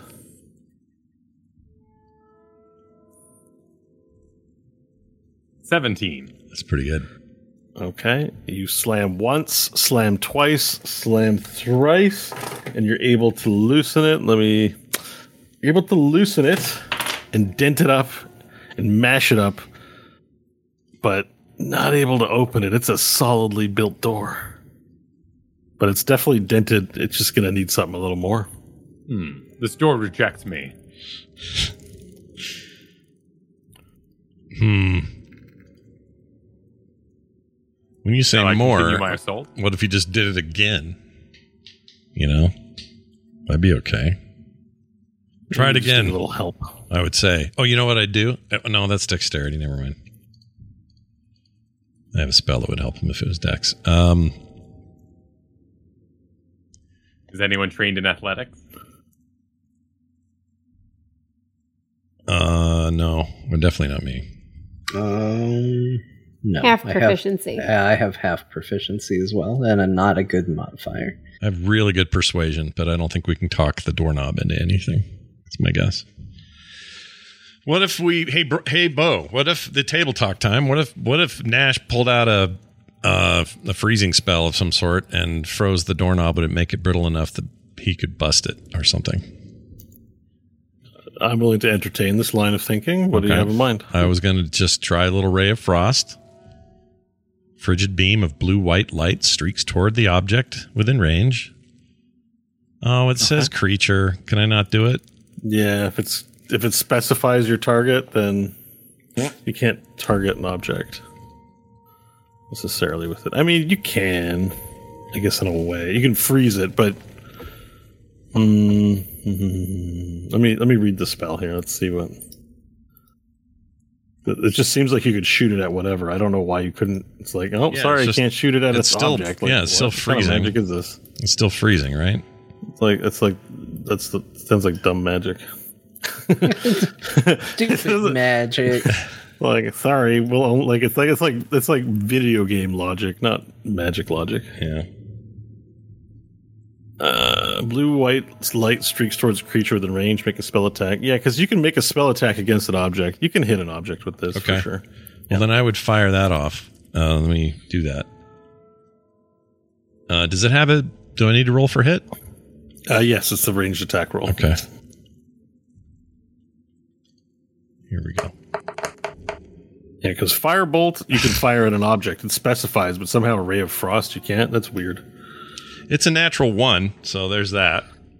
Oh shit! All right, so you go to fire off your ray of frost. You actually blast it too early into your own face. Roll damage against yourself. Really? It was like, oh, oh, shit! Damn it! and you now have like icicle face. Like this is like. Oh, I rolled it wrong. Sorry, Yeah, that would have you been a ten because I have a plus nine. I just I rolled it as an individual d twenty. I forgot to roll the the plus nine I get with it. So it's Yeah, but it's a natural one, right? well, yeah, that's true. Doesn't matter if the modifier takes it it. doesn't matter. Natural one is a critical fail. No, So, good point. All right, so cold You got, damage. you got ice face. twenty. Shit, twenty points of cold damage. Oh shit! Yep, enjoy. Oh my god! Wow. It's right in the beach. Shoots himself in the face, and Nash now has a frozen head. Nash, I have You start, to ask. and at you this start point, suffocating. Are you trying to avoid fighting the principal? yeah, he can't talk. His face is encompassed in. Um, I will grab his head yeah. and I will use my trait that I never get to use since burning Nice. down the village that one time. Um. been there. Oh my god, where is this? I like how Jerry Tolbert in the chat room was like, also don't roll a one. And I He literally did. Rolled a one. Freaking. ugh, He knew. He knew it was coming. That's why he's the doctor. I can light unattended objects on fire. I'm trying to find this, but it's a very small feature of my overall class. It's a barbarian uh, subclass deal for you. Yeah, it's for my storm aura. I Gain go into the effect. builder here. It's When you enter your rage, you can minor. activate on your bonus. Choose. Here we go. Uh, so level six Storm Soul. More so, Oh. over as an action, you can touch a flammable object that isn't being worn or carried by anyone else and set it on fire. So, right. with that theming in mind, could I grab both sides of his face and warm him up? yeah, yeah. You can totally, you totally can grab his head and then immediately start melting the ice off of his head. Fantastic. Yeah, please, so please do. You, please do. you clear off his head, and now you're completely wet. Like everything's, uh, you know, wet, and like on your clothing. Clothing's all wet, but you can breathe again, which is nice. I'll do a head to toe little dog shake. Hmm Get that off me. And uh, did I make any progress in like peeling back the door? Could I get it? Yeah, the door's like bent and, and dented and, and mauled up pretty bad. Like you did a good number on it. It's just the lock didn't unlatch. Okay, I'll I'll And- swing my Chrome's Bane at the lock if there's a hole enough to kind of slam it through where the lock would be. Okay, make your attack roll, please. All right. 21. All right, roll your damage, please. Do this two handed style. Seven, 14 points of damage. All right, so you you rail at the lock and smash it with all your strength, and with the combined damage of mauling the door and that, you manage to twist the door so that it's like it's still locked, but it's like ha- like you can crawl under or over the doorway as it's sort of twisted into place. It just looks like a mess, Perfect. Uh, and you've like managed to take hinges, rip the hinges off essentially. So, yeah. Uh, Nash, you do have access to your room. You can either crawl or float in. I float in. All right. you float into your room. Whenever choice. you can float, float. Yeah, give me the choice. I'm floating. You see a musty old bed. The mattress and single blanket on there are brown, like deep brown with dirt collected over decades. Um, it's also really smelly in here. That poo bucket was not emptied. There isn't much in it, but there's a little defecate in there that you can see. Defecate. Yeah. Gross. Is it mine? It's been decades. You don't remember. you know, It just seems there's any value in it. Um, probably not. No. either way, no. I'm feeling nostalgic, man. Got There's nostalgia no value for my either home. way. Um, all right. One thing to keep your baby teeth. I, I do actually have a couple of baby teeth of mine. okay. I'm Don't gonna keep a poop in the corner. Yeah, I don't have any poop though. Um, all right, I'm gonna here- my mom gave me my diaper from when I was one years old. I'm gonna lift up the bed and see, just see, just see what's under there. Gotta know. Okay. You bend over. You grab both sides of the bed. You you flip over quick, or do you do a gentle, Gentle, up and just lift. Yeah, nothing crazy. Gently lift up and look, and you see it's time for the break. Both Oh the people are here for, and he's gonna make them wait. that's right. Yeah, Y'all I are gonna have be- to I wait. should work at NBC. I'm so good at these little ad breaks. Pretty good. We're recording now, so that means part two kicks off now. Hey, Bo, take it away. All right, Nash Maggard of the Solar Mines, you are in your old room from decades ago. Memories flooding back in, confusing ones. But one memory lingers the fate of your penis. and as you lift up the bed to look underneath,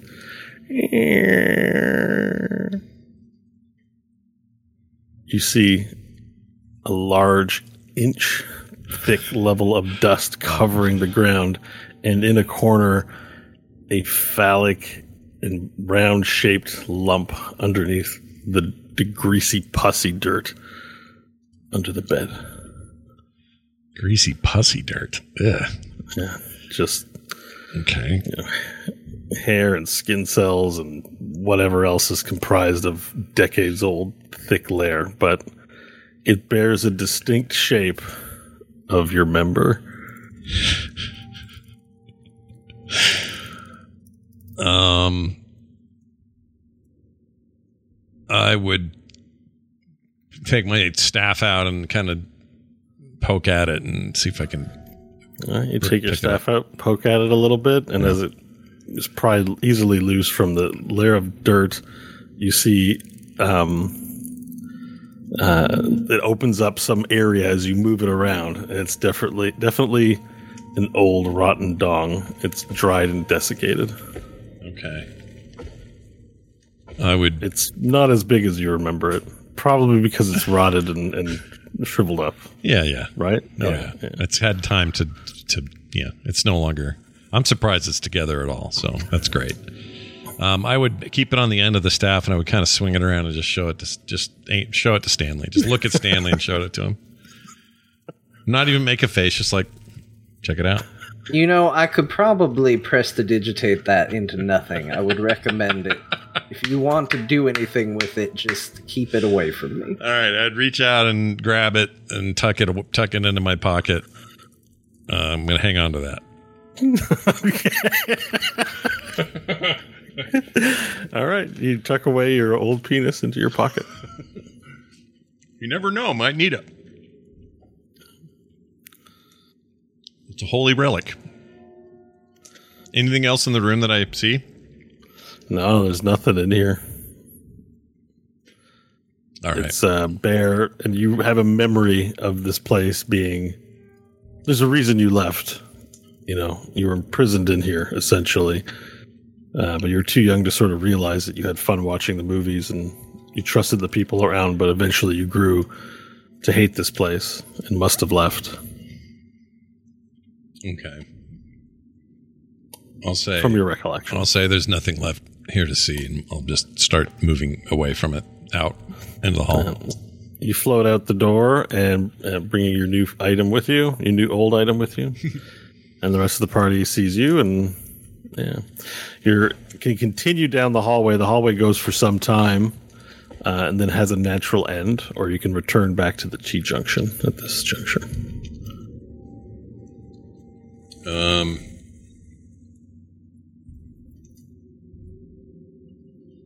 T junction goes left, right, and I do I know what I do? Do I have any? Yeah, you, you went down the, the left side to your classroom and Oh, to your old it. room, but there's you know it's a full complex down here. There's a lot more places to go. You know, as your memories start sort of coming in, it's not quite how you remember it, but you remember this is a fairly large underground complex. There's a gymnasium, and there was a place you used to go hide, a closet you used to go hide in. Um, you remember that? That's somewhere down the other direction. But basically, there we we have the T junction in that we came in one way, we've gone one way, now we have the third uh, way to go, right? Yeah, there was a way right, and then there was a way following the, the hot metal pipe. Hmm. And I don't see anything else here that uh, that springs to mind any memories or anything that would help us or anything like that. Just you remember there was a closet you used to hide in, and there was a place they used to take you to. Well, they put you to sleep, so you don't really know what they did to you in that room. Oh, I'd seek that room out. I would look for that. Do it. Yeah. Um. All right, So further in, I guess. All right. So you keep moving down the hallway further in, passing more rooms that are similarly locked and marked N4S Y, N4 NS, sorry N4S X, N4S W, things like that. And as you sort of move towards the end of the hall, the cave, the, this hallway sort of turns back into somewhat of a cave. And then it leads to a large room, uh, circular. And this it's it's it's higher up the ceiling. And as you sort of walk into this room, it's dirt ground. There's a gray slab in the middle, looking like an altar where you could lay somebody on top of it. And then there's a second floor of caves as a sort of balcony above to observe what's going down in the center of the room. And you have a distinct memory of being brought to this room and told to lie on the slab. And next to the slab, there's a table, another stone table with various implements like tweezers, drill, a hand drill, a saw, a clamp, various clamps. Okay. Uh, I would say that this. I think this is where they did the the heart stuff to me. Gave me that metal heart. It's familiar. Um, I would make my way further into the room and just I don't know, look around the tables, uh, the stone. They're made of stone, you say? Yeah, the ta- there's a stone ta- slab in the center. Slab. I would Yeah, just kind all sorts of cuts upon the rock and markings. I would kind of just look at all of that, touch some of it, see if I anything You comes. touch to it as a thick layer of dust as it's not seen use in some time. But as you wipe off some of the dust, you see that the slab itself is stained brown with past blood from long ago, almost like a suntan for a rock made of blood. Okay. Any other, um, I don't know, shelving desks, uh, anything around that would have anything in it? The room is fairly bare here.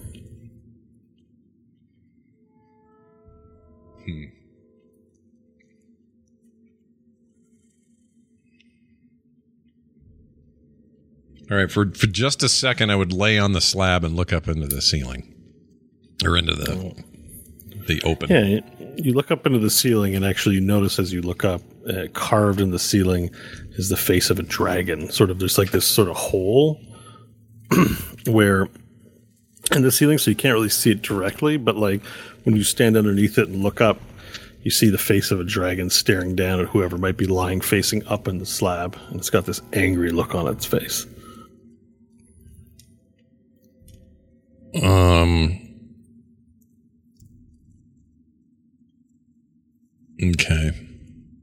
And that's all I see from that vantage point. Yeah. Okay. As you walk, yeah, yeah. And I- being in this room triggers memories uh, of lying and staring up at that face. That's a face you remember, Okay. imprinted since young child. You don't have a lot of context around it, but you remember screaming and staring up at it. Okay.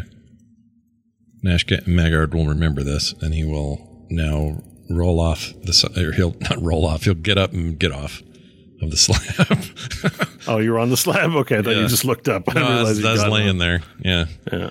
All Just to get, you know, into the mode of what is it like to lay here? Would it bring back any memories or whatever? So I'd get up and I guess we'd move on because if I don't see anything else, there's not much reason to hang around. Hmm. Okay, you return to the party. Tell them there isn't much here but old memories. Yeah. long, long and dead. Yeah. And it's time to make your way back. You make your way back to the T junction as a group. And so there's two directions you have not been in, one following the metal pipe and one to the right that's a cave. Um, nothing distinct about that passage to the right. All right. I think we keep following the pipe. Yeah. Okay. Yeah. All right. Uh, so you you continue walking uh, down this passage, following the pipe, and the pipe actually at a certain point, a large glowing light sort of appears in the cave, and you see that the the metal that was like kind of rotten and old and, and looking makeshift turns actually into a smooth metal pipe that's more white and gray, and then at a certain point, it's actually there's glass pipe. You can see the contents of what's in the pipe, and you see glowing, causing the room to glow. L- loud, yellow red lava beam just moving through the pipe, causing the the cavern to glow. Uh, It's very hot now, and everyone's sweating profusely if such things affect them. As you move down the hallway, looking at this glass pipe of lava above your heads, like almost looking dangerous and scary.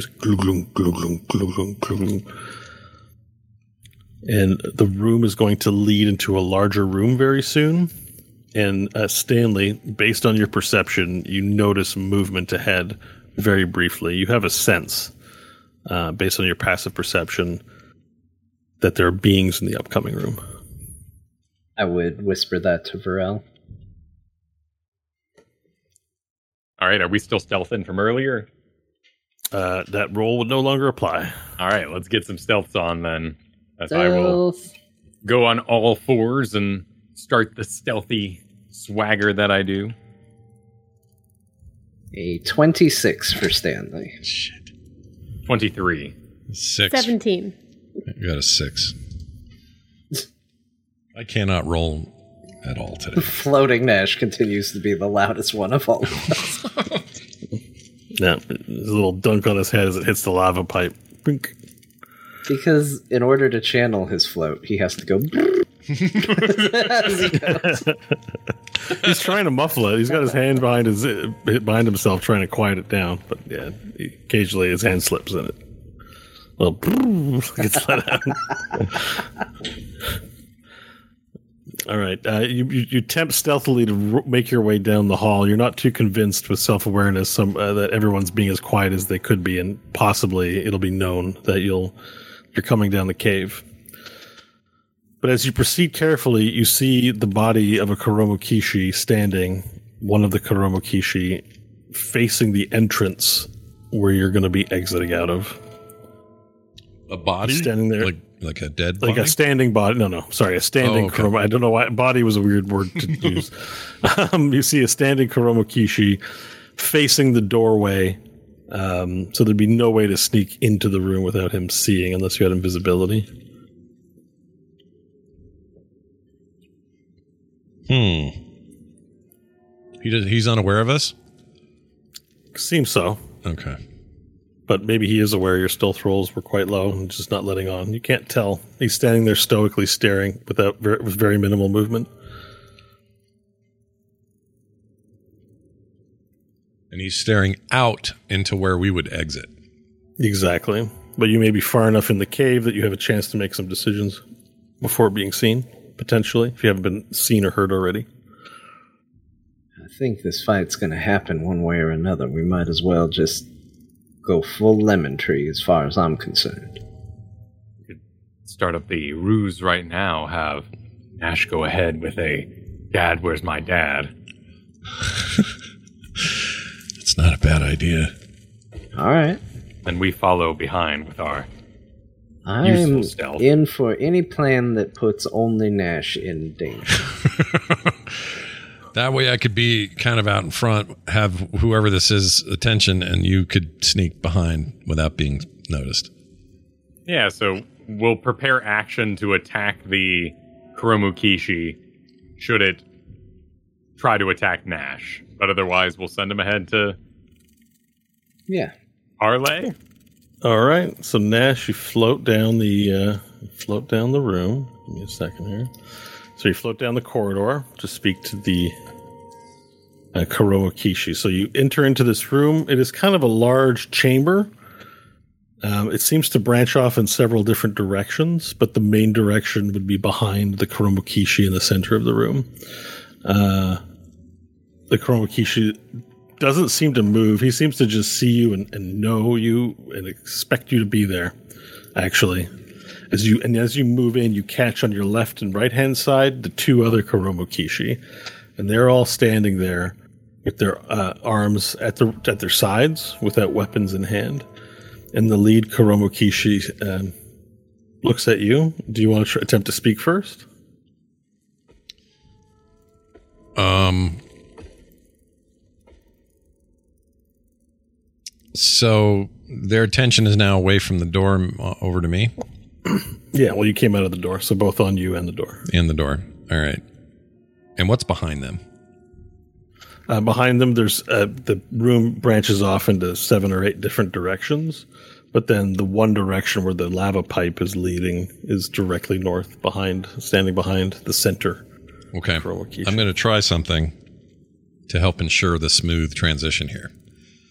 I'm going to cast a minor illusion behind them that is just a whisper that sounds like um their their master. Um well, who would they know as I mean would they know the voice of um the principal or no? Um, I mean, don't know that I can say what they know and don't know, but Okay. your understanding is the principal would be the leader. So you could. All right. I'm going to cast this so that a whisper ish voice behind them, sounding like what the principal says, What does he say? Listen to this man. He uh, will not harm you. He, I know, I know he's, I know of his coming. Something to this effect.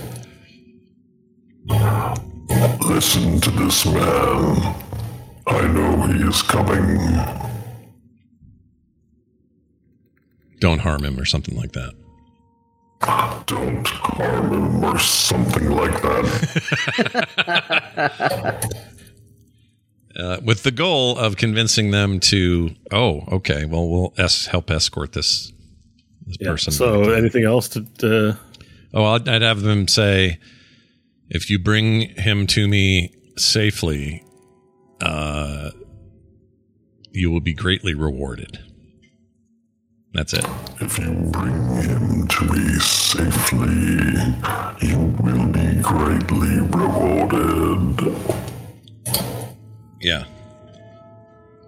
And then I, and then Nash would say, "Oh, I guess you heard him. Let's, let's go."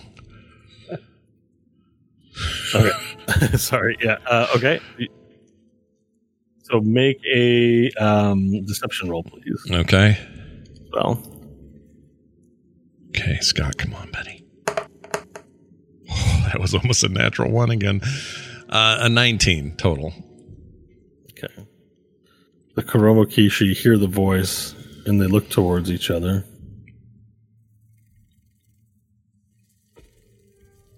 And the lead Kuromokishi looks to you and says, Nash, we have been expecting you. Your father is waiting in the antechamber beyond. And the Kuromokishi on the left and right bow. And the Kuromokishi steps aside to let you through and also bow, bows and holds the bow at about 45 degrees. In my direction. Yeah. So those two chuckleheads aren't moving. They're not coming with us. Nobody's coming with you. Well, I mean, you, you don't know. They're just right now standing and bowing to you. Oh, shit. The goal is to not have a fight down the hallway, but All right. Well, I will. I'll go with them, or I'll go that direction and assume that the team knows what to do back there. Well, the team can see you and they can hear what's going on, and they see you, Nash, continue to walk down past the Kurowakishi down the hallway. What does the rest of the party do? And the Chromakishi stayed? They're stayed in, in bowing position. Toward me, though, right? Ah. Well, towards you, yes, but as you move out of the toward you, they just stay locked in that position for the time being. Well, that suggests that they aren't expected. So we should dispose of them.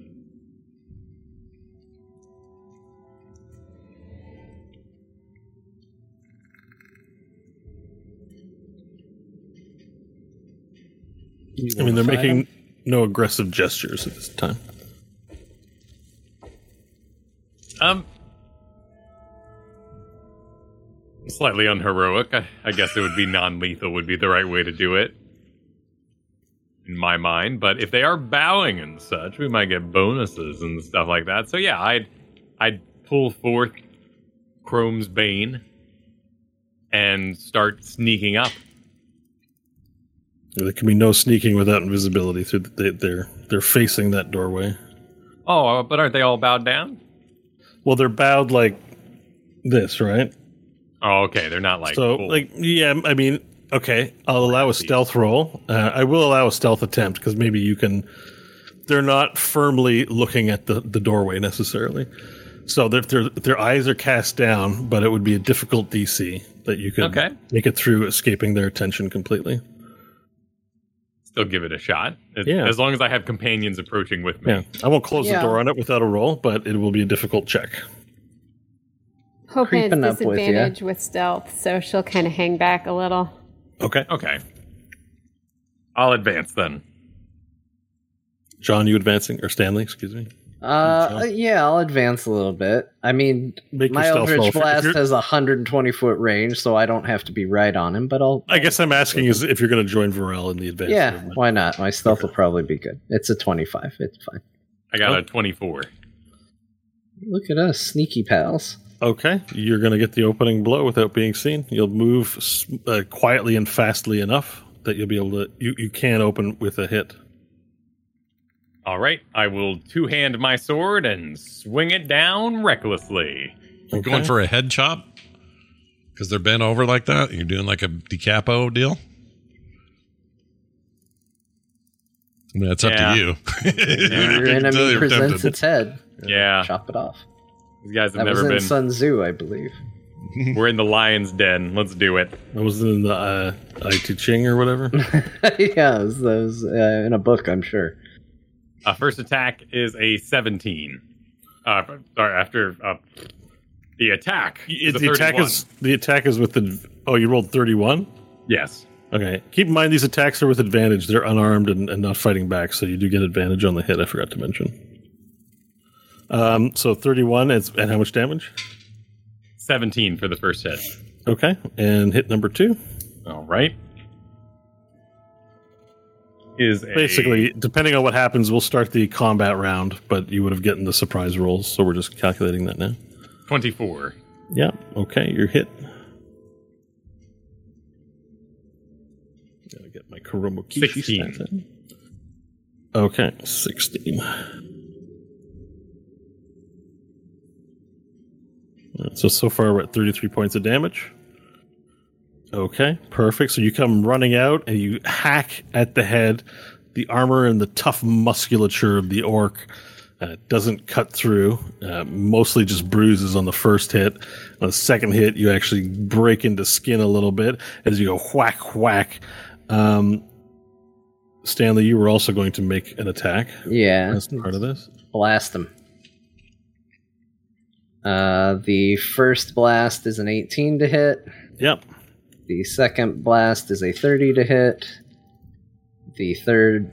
Uh, the third. bla- I said I went first and third. The, th- the real third blast is a 28 to hit. I think those are all hits. Yeah, those are all hits for sure. Where am I hiding my rolls? So that's 9, 18. Uh, it's 23 points of force damage Okay. across perfect. the three beams. So 33 plus 23, or a total of 56 points of damage. Okay. Um, so now everyone's going to roll initiative. Now I'm going to do that too because I didn't just leave. I'm going to turn around and join. Yeah, you're going to Yeah. clearly, yeah, they were gonna, not going to attack you walking past, but Right. Varel and Stanley just came out. It was all part of the ruse. This is a good little ruse we got going. 12 on initiative for me. Okay. it's a nine for Stanley. Clearly, he thought this fight wasn't going to happen. You've got the, you got this, you got this, you got the surprise round. So you got you're not going to get a turn in this first round because you both would have already had your turns for the surprise round. Twelve for you, Nash, Yeah. and uh, Varel. 20. 20 for you. Okay, we just need hopes. Now, Kristen is busy. I can always resolve some of the Kuroma Kishi turns first. Um, so let's see here.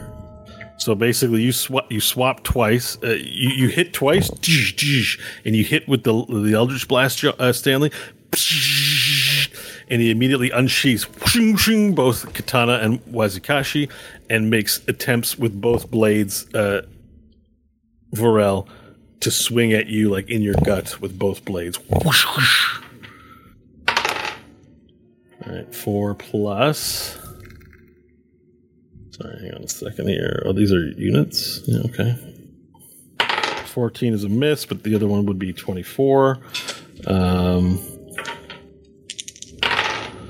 all right, so uh, 12 slashing damage to you. Uh, with one of the blades hits your scales, and the, the other Wazakashi cuts whoosh, into your stomach, leaving a slashing wound on there for, what did I say, 14, right? Slashing? Um, Hope, I need your initiative roll, please. So 12 and 14? Uh, it's just 14.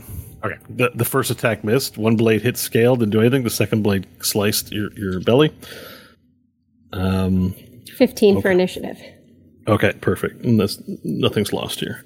Okay, um, Stanley, uh, one of the uh, the the Kuromakish to the right, runs to you, uh, gets from from it, whips out a blunderbuss and a sword.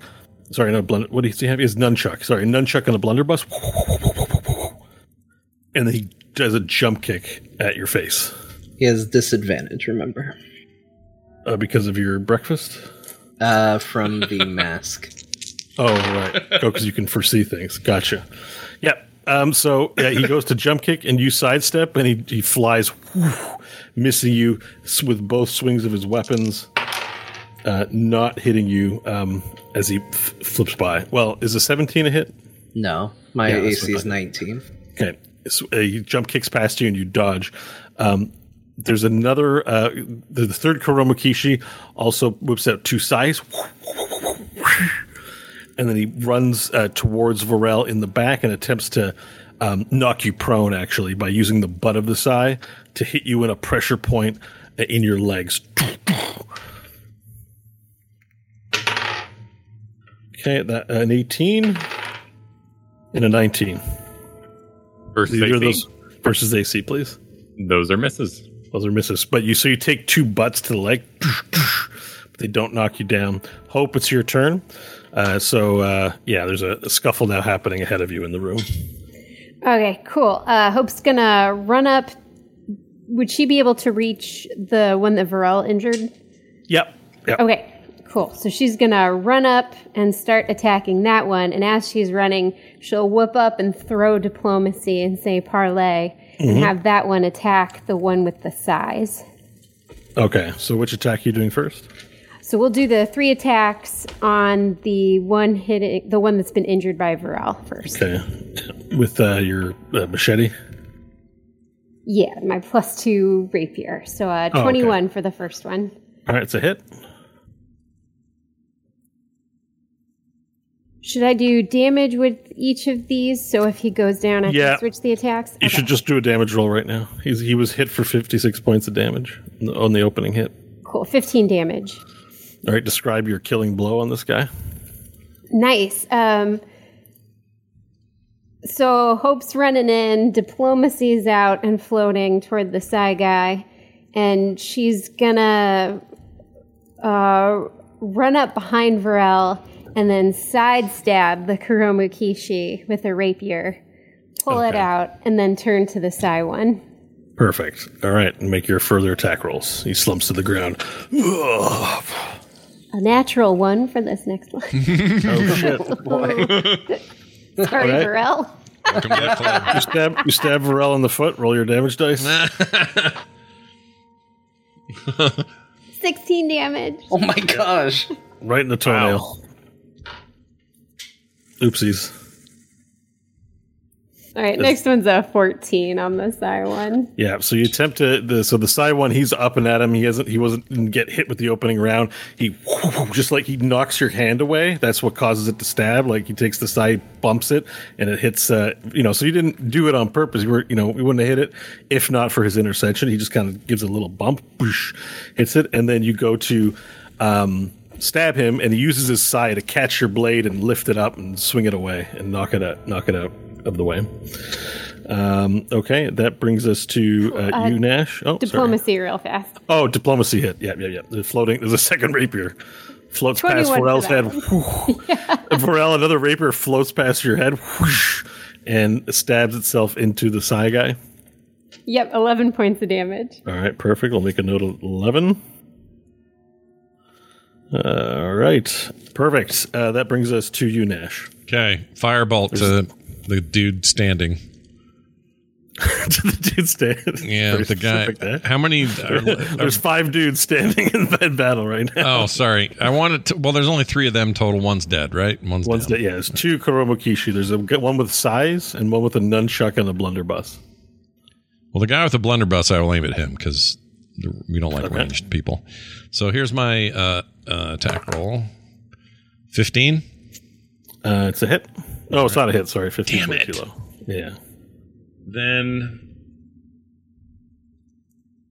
it goes. pew, flies past him. boo. All right, I'll. uh There's nothing else I can do. That'll be my turn. All right, faster we get through the turns, faster we get to the next thing. So Varel, uh, we're s- uh, round two. You guys had your already attacks as the first attacks of the round. You are now first up in round two. All right. I attack recklessly with Chrome's Bane. Yes. a baby wanders into the room. I'm very excited to see this coming attack. in. This is no place for a child. 25. uh, it's a hit. 10 points of slashing damage. All right, you got it to Guy, right? Yes, yes. Perfect. And the second attack is a 27. It's also a hit. 15 points of slashing damage. All right, so you sl- you swipe twice at him. He, he- he's busy blocking Hope. You're able to get two solid swings in, cutting flesh. Whoosh, whoosh. Sorry, that didn't sound like flesh. Like, and um, you know, yeah, blood splatters uh, in, a, in an arc. Anything else you'd like to do? That's it. Okay, and then we get to so the two uh, the two remaining chroma keys should defend themselves. Uh, the Sai guy turns to you, Hope, and attempts to knock you to the ground with some hits. Okay, that's uh, eleven. Not going to do it, and that's a one. Uh, as he miscalculates, you're able to counter block uh, as he attempts to stab out. You take your you take your um, rapier and block this way, and then push him out, and he stumbles back and falls to his feet. Uh, but he has uh, still movement left on his turn, and he totally does the breakdance jump up, jump back up thing as he gets back up, and he uh, regains his pose.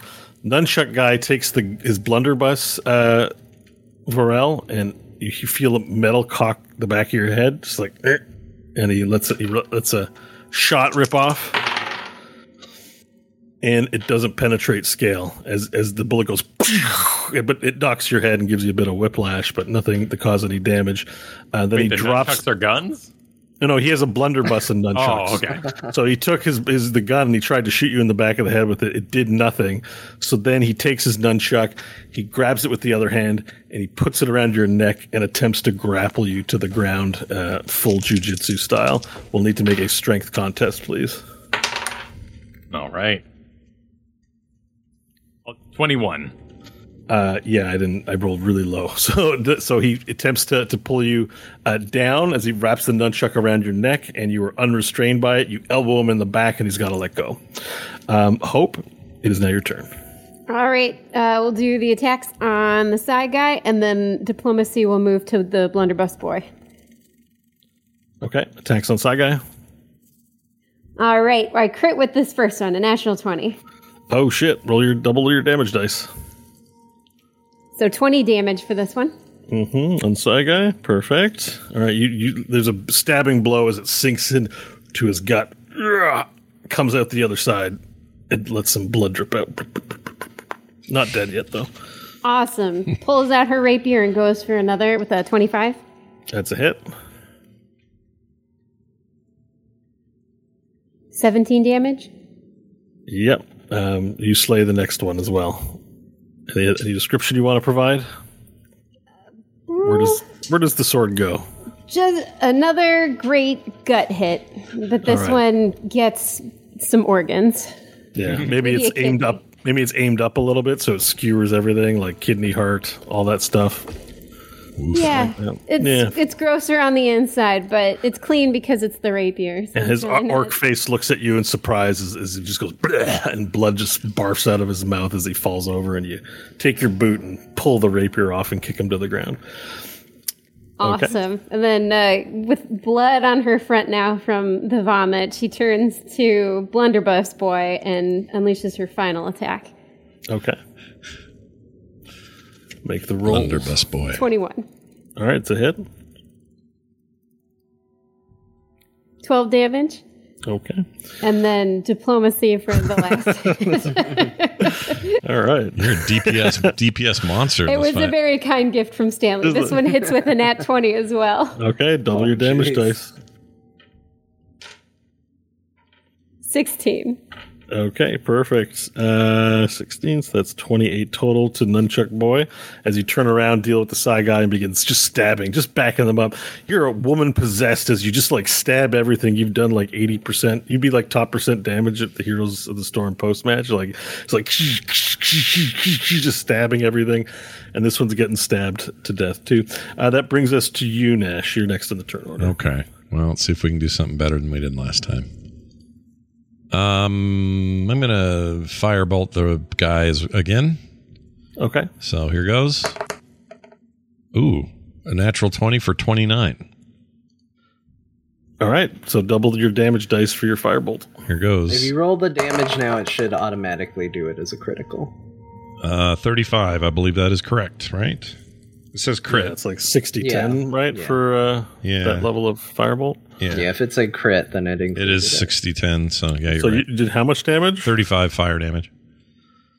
That's pretty good for a cantrip. Jeez. Yeah. Yeah. Describe how your firebolt kills this Kuromo Kishi, please. Uh, it's, it hits him in the center of his of his weight, and uh, for a brief moment, looks like it's just sort of stops, and then then it just envelops him and grows outward and upward, and uh, just turns him into just burning man ash, and then sort of crumbles to the floor and goop and dry stuff.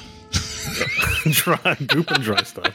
You know what? What fire does. Fire does, you know, like Yeah. fire. Oh, that's fine. That's fine. Uh, so you you, and then he falls over into goop and, and stuff. Good. He's on fire. His body's on fire, and the room falls to silence again. Nice. Combat is over. Nash relishes the smell because it's different than the stink that's usually in here. He's into it.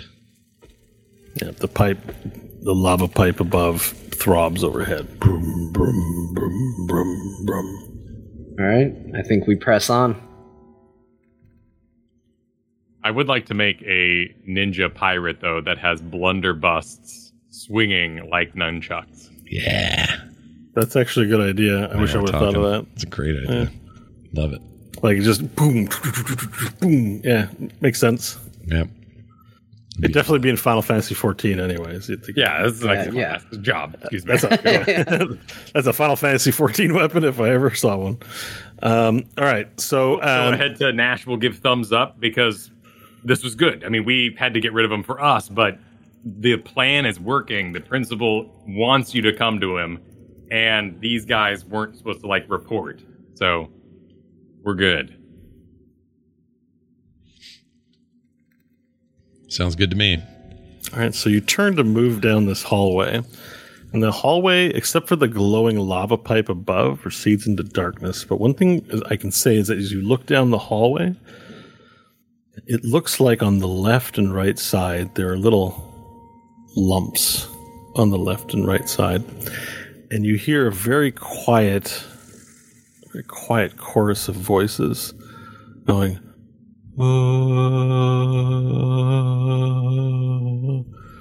coming from the hallway.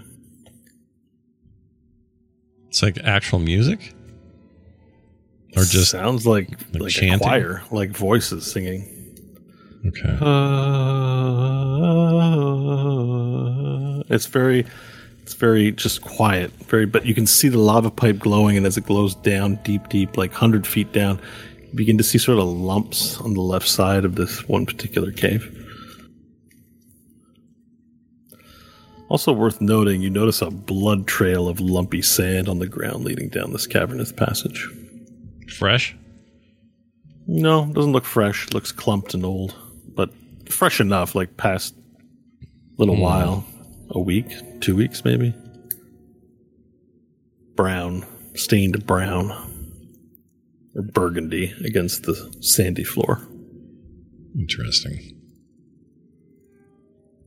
We would be trailing Nash as he makes his way, but back in stealth mode. Okay.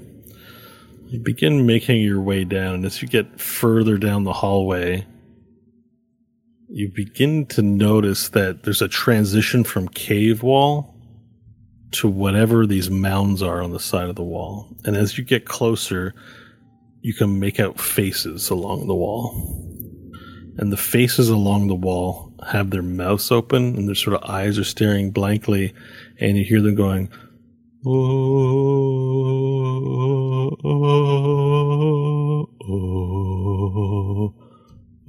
but dissonant as they do various melodies, and the hall begins filling up with the melodic chorus of voices chanting. But without a need to breathe, they never stop to take a breath, it seems like. Oh, oh,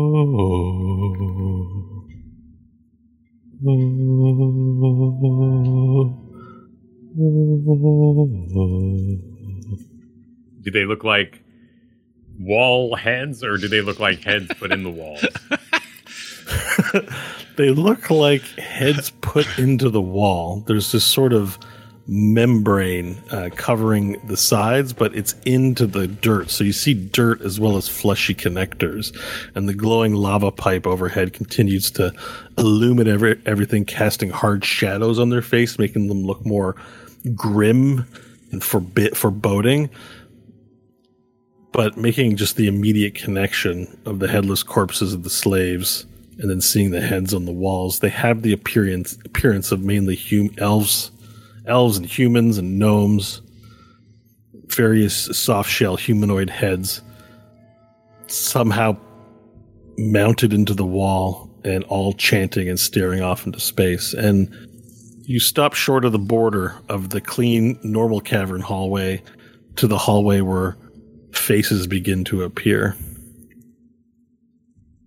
Is it gooey Caravelon style? Like that technology? It's not gooey. If anything, it reminds you a little more of the room beneath Dust Hill. The engine room under Dust Hill had a circum- circular room filled with skulls all around the wall, and it looked like that, that these heads were mounted in ritual. Um, but they're not skulls, they're fleshy faces chanting into the hallway. Oh, oh.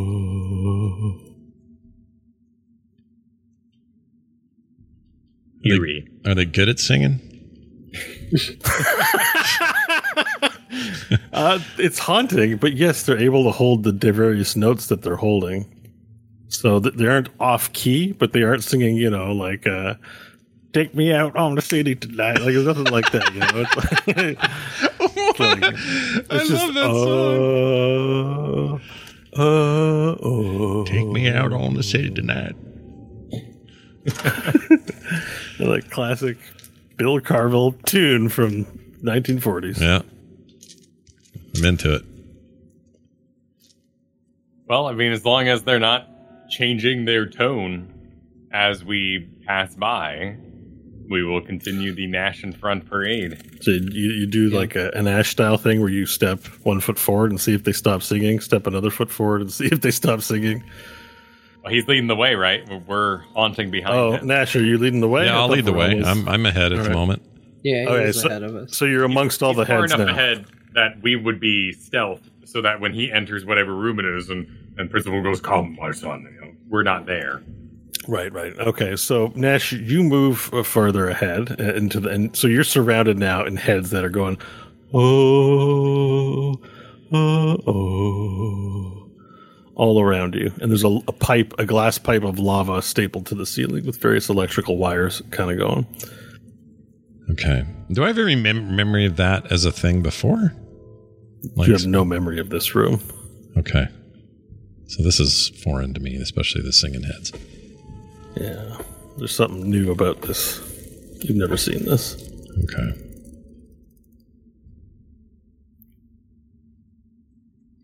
So as the rest of the party follows behind, you see one of the things that you, do see, Nash, is you sort of recognize some of the faces, but barely. You can't put a name to them, but you think one of the faces looks like someone that once snuck you some M and M's from Walmart above. Oh, jeez. Another person might have been kind of nice to you, and you even see the guy who used to chase you and you hide in the closet. You see one of his heads, and you see he's now on this wall of heads. And his fo- his face is sort of empty. He's just going, oh, oh, oh," simply chanting. Hmm. Well, I'll make a note of it. I don't. Nothing I can really do about that. I guess. Now, Hope, what's going on with you as you travel down this hallway? Yeah. What's your deal? Yeah, Yeah, what's up, Hope? Yeah, what the hell? come on. What the hell's going on? She's uh she's just looking at the faces. This is the weirdest thing she's ever seen. But she's also wondering possibly if these are um the principal is a lich, so phylacteries of a sense, but maybe not, because why would they be in a wall? If could they be killed if you stab them in the head and they stop the singing? Is the singing That's a Hope question for sure. uh can you kill it? Can it be killed? It's a nice How little quickly BBC can I kill show. it? Um, uh, and then if the singing is somehow giving the principal a buff or something, she's tactically about the fight that's about to happen. She's curious how these things play a part if they do. Okay, so you haven't been avoiding looking at them. You've been looking at them directly. So as everyone progresses down, you know, they're all probably, I mean, I assume Stanley and Varel, you're looking around curiously as well, but Hope in particular, you look around at the various faces chanting, and then it happens. You lock eyes with a face. It's a tiefling face. And the recognition is immediate. It's the face of your father. Jeez. And for a minute, you look and it stares at you and it seems to wake and snap from its mesmer. Hope? Is that you, love? Dad? Hope? Sad. Yeah, yeah, it's uh, it's me, Dad. I saw you. Where are you? And the eyes sort of scan around as if it can't see you again. Wait, is she doing this? Can we hear the dad? Yeah, she immediately just stops and st- her voice changes. It's immediately like not the savage voice you hear. Like, you know what I mean? Like it's a you know little girl talking to her dad. All But a is the wall talking too? Can we hear the, the dad Yeah, side? yeah. Okay, it's cool. Over the singing, yeah, yeah, you can hear Yeah, the she was dad. making it up like it's time to go. Like grab Hope and get out of here. That's just being creepy. Hope's talking to creepy, but heads at least again. three. Oh, Hope, is that you, love? yeah, Dad, it's me. Um, ha- ha- are you okay? How's your mother? Is she all right? Is she scared? No, she she's not scared. No. Are you okay? Are you in pain? What's going on?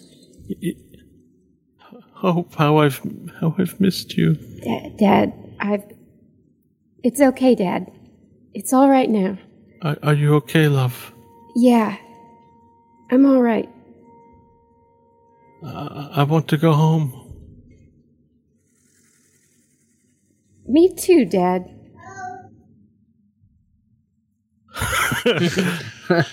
One of, uh, I'm not gonna say one of the faces in the wall is a baby. He starts making weird noises.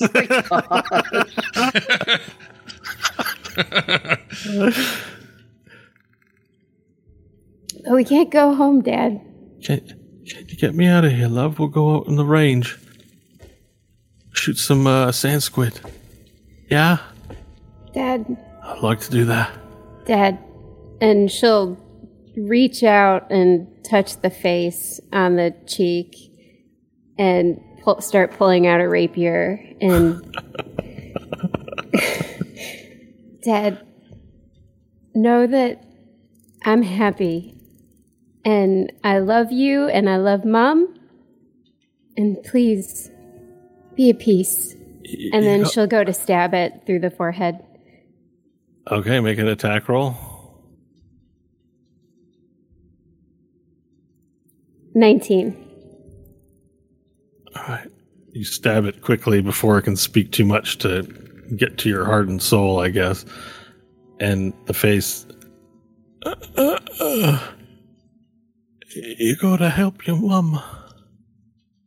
I fear she's not okay. I, I love you, Orphe.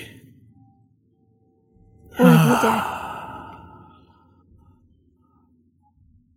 And the face sort of grays out and slouches and hangs, droops from the wall lifeless.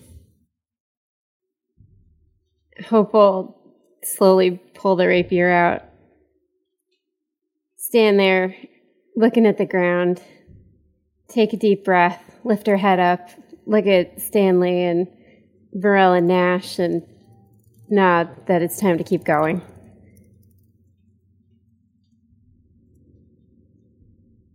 All right. And the party walks on down the hallway of faces. A little further on you go. Everyone's quiet and somber. The doorway appears finally in the light. This one is large and metallic, and the faces are very much crammed all along the corners of it. And you hear, ah, ah, ah, echoing through this hallway of faces.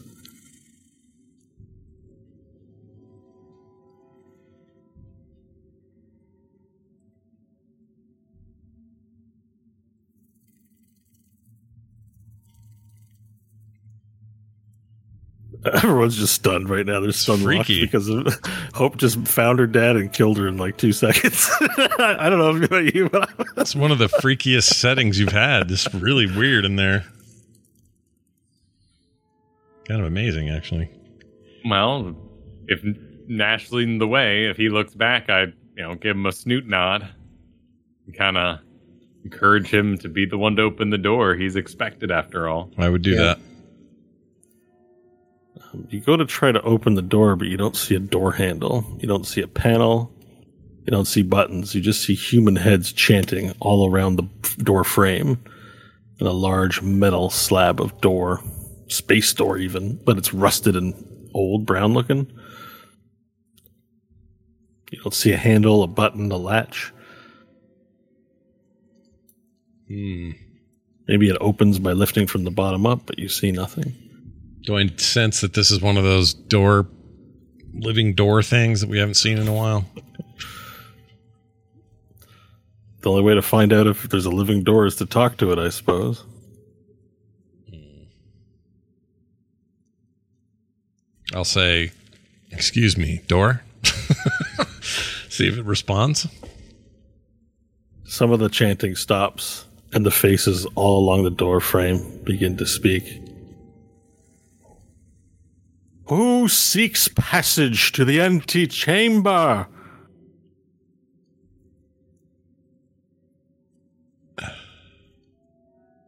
And the eyes kind of roll around and then Dan look like at you. nudges Nash. Um, s- son of the principal, I would say. trying to Does the son of the principal have a name? Um, Nash Magard of the Solar Mines.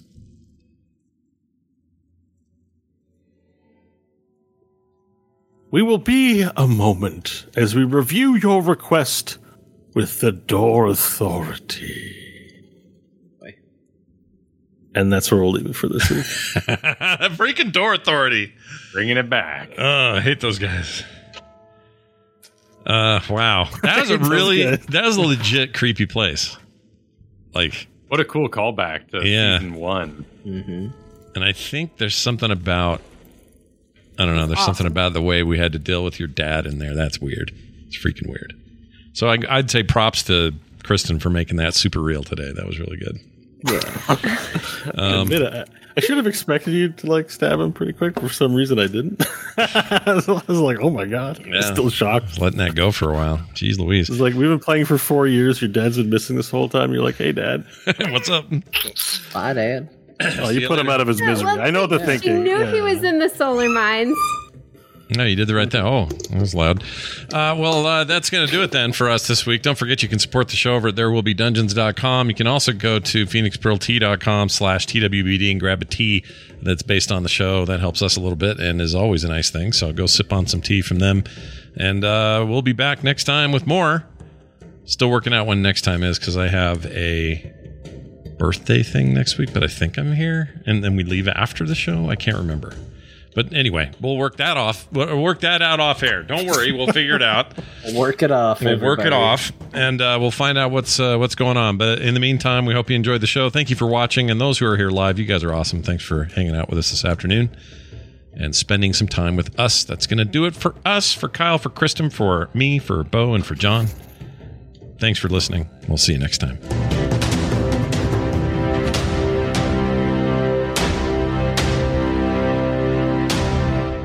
This show is part of the Frog Pants Network. Frog Pants Network. Get more shows like this at frogpants.com.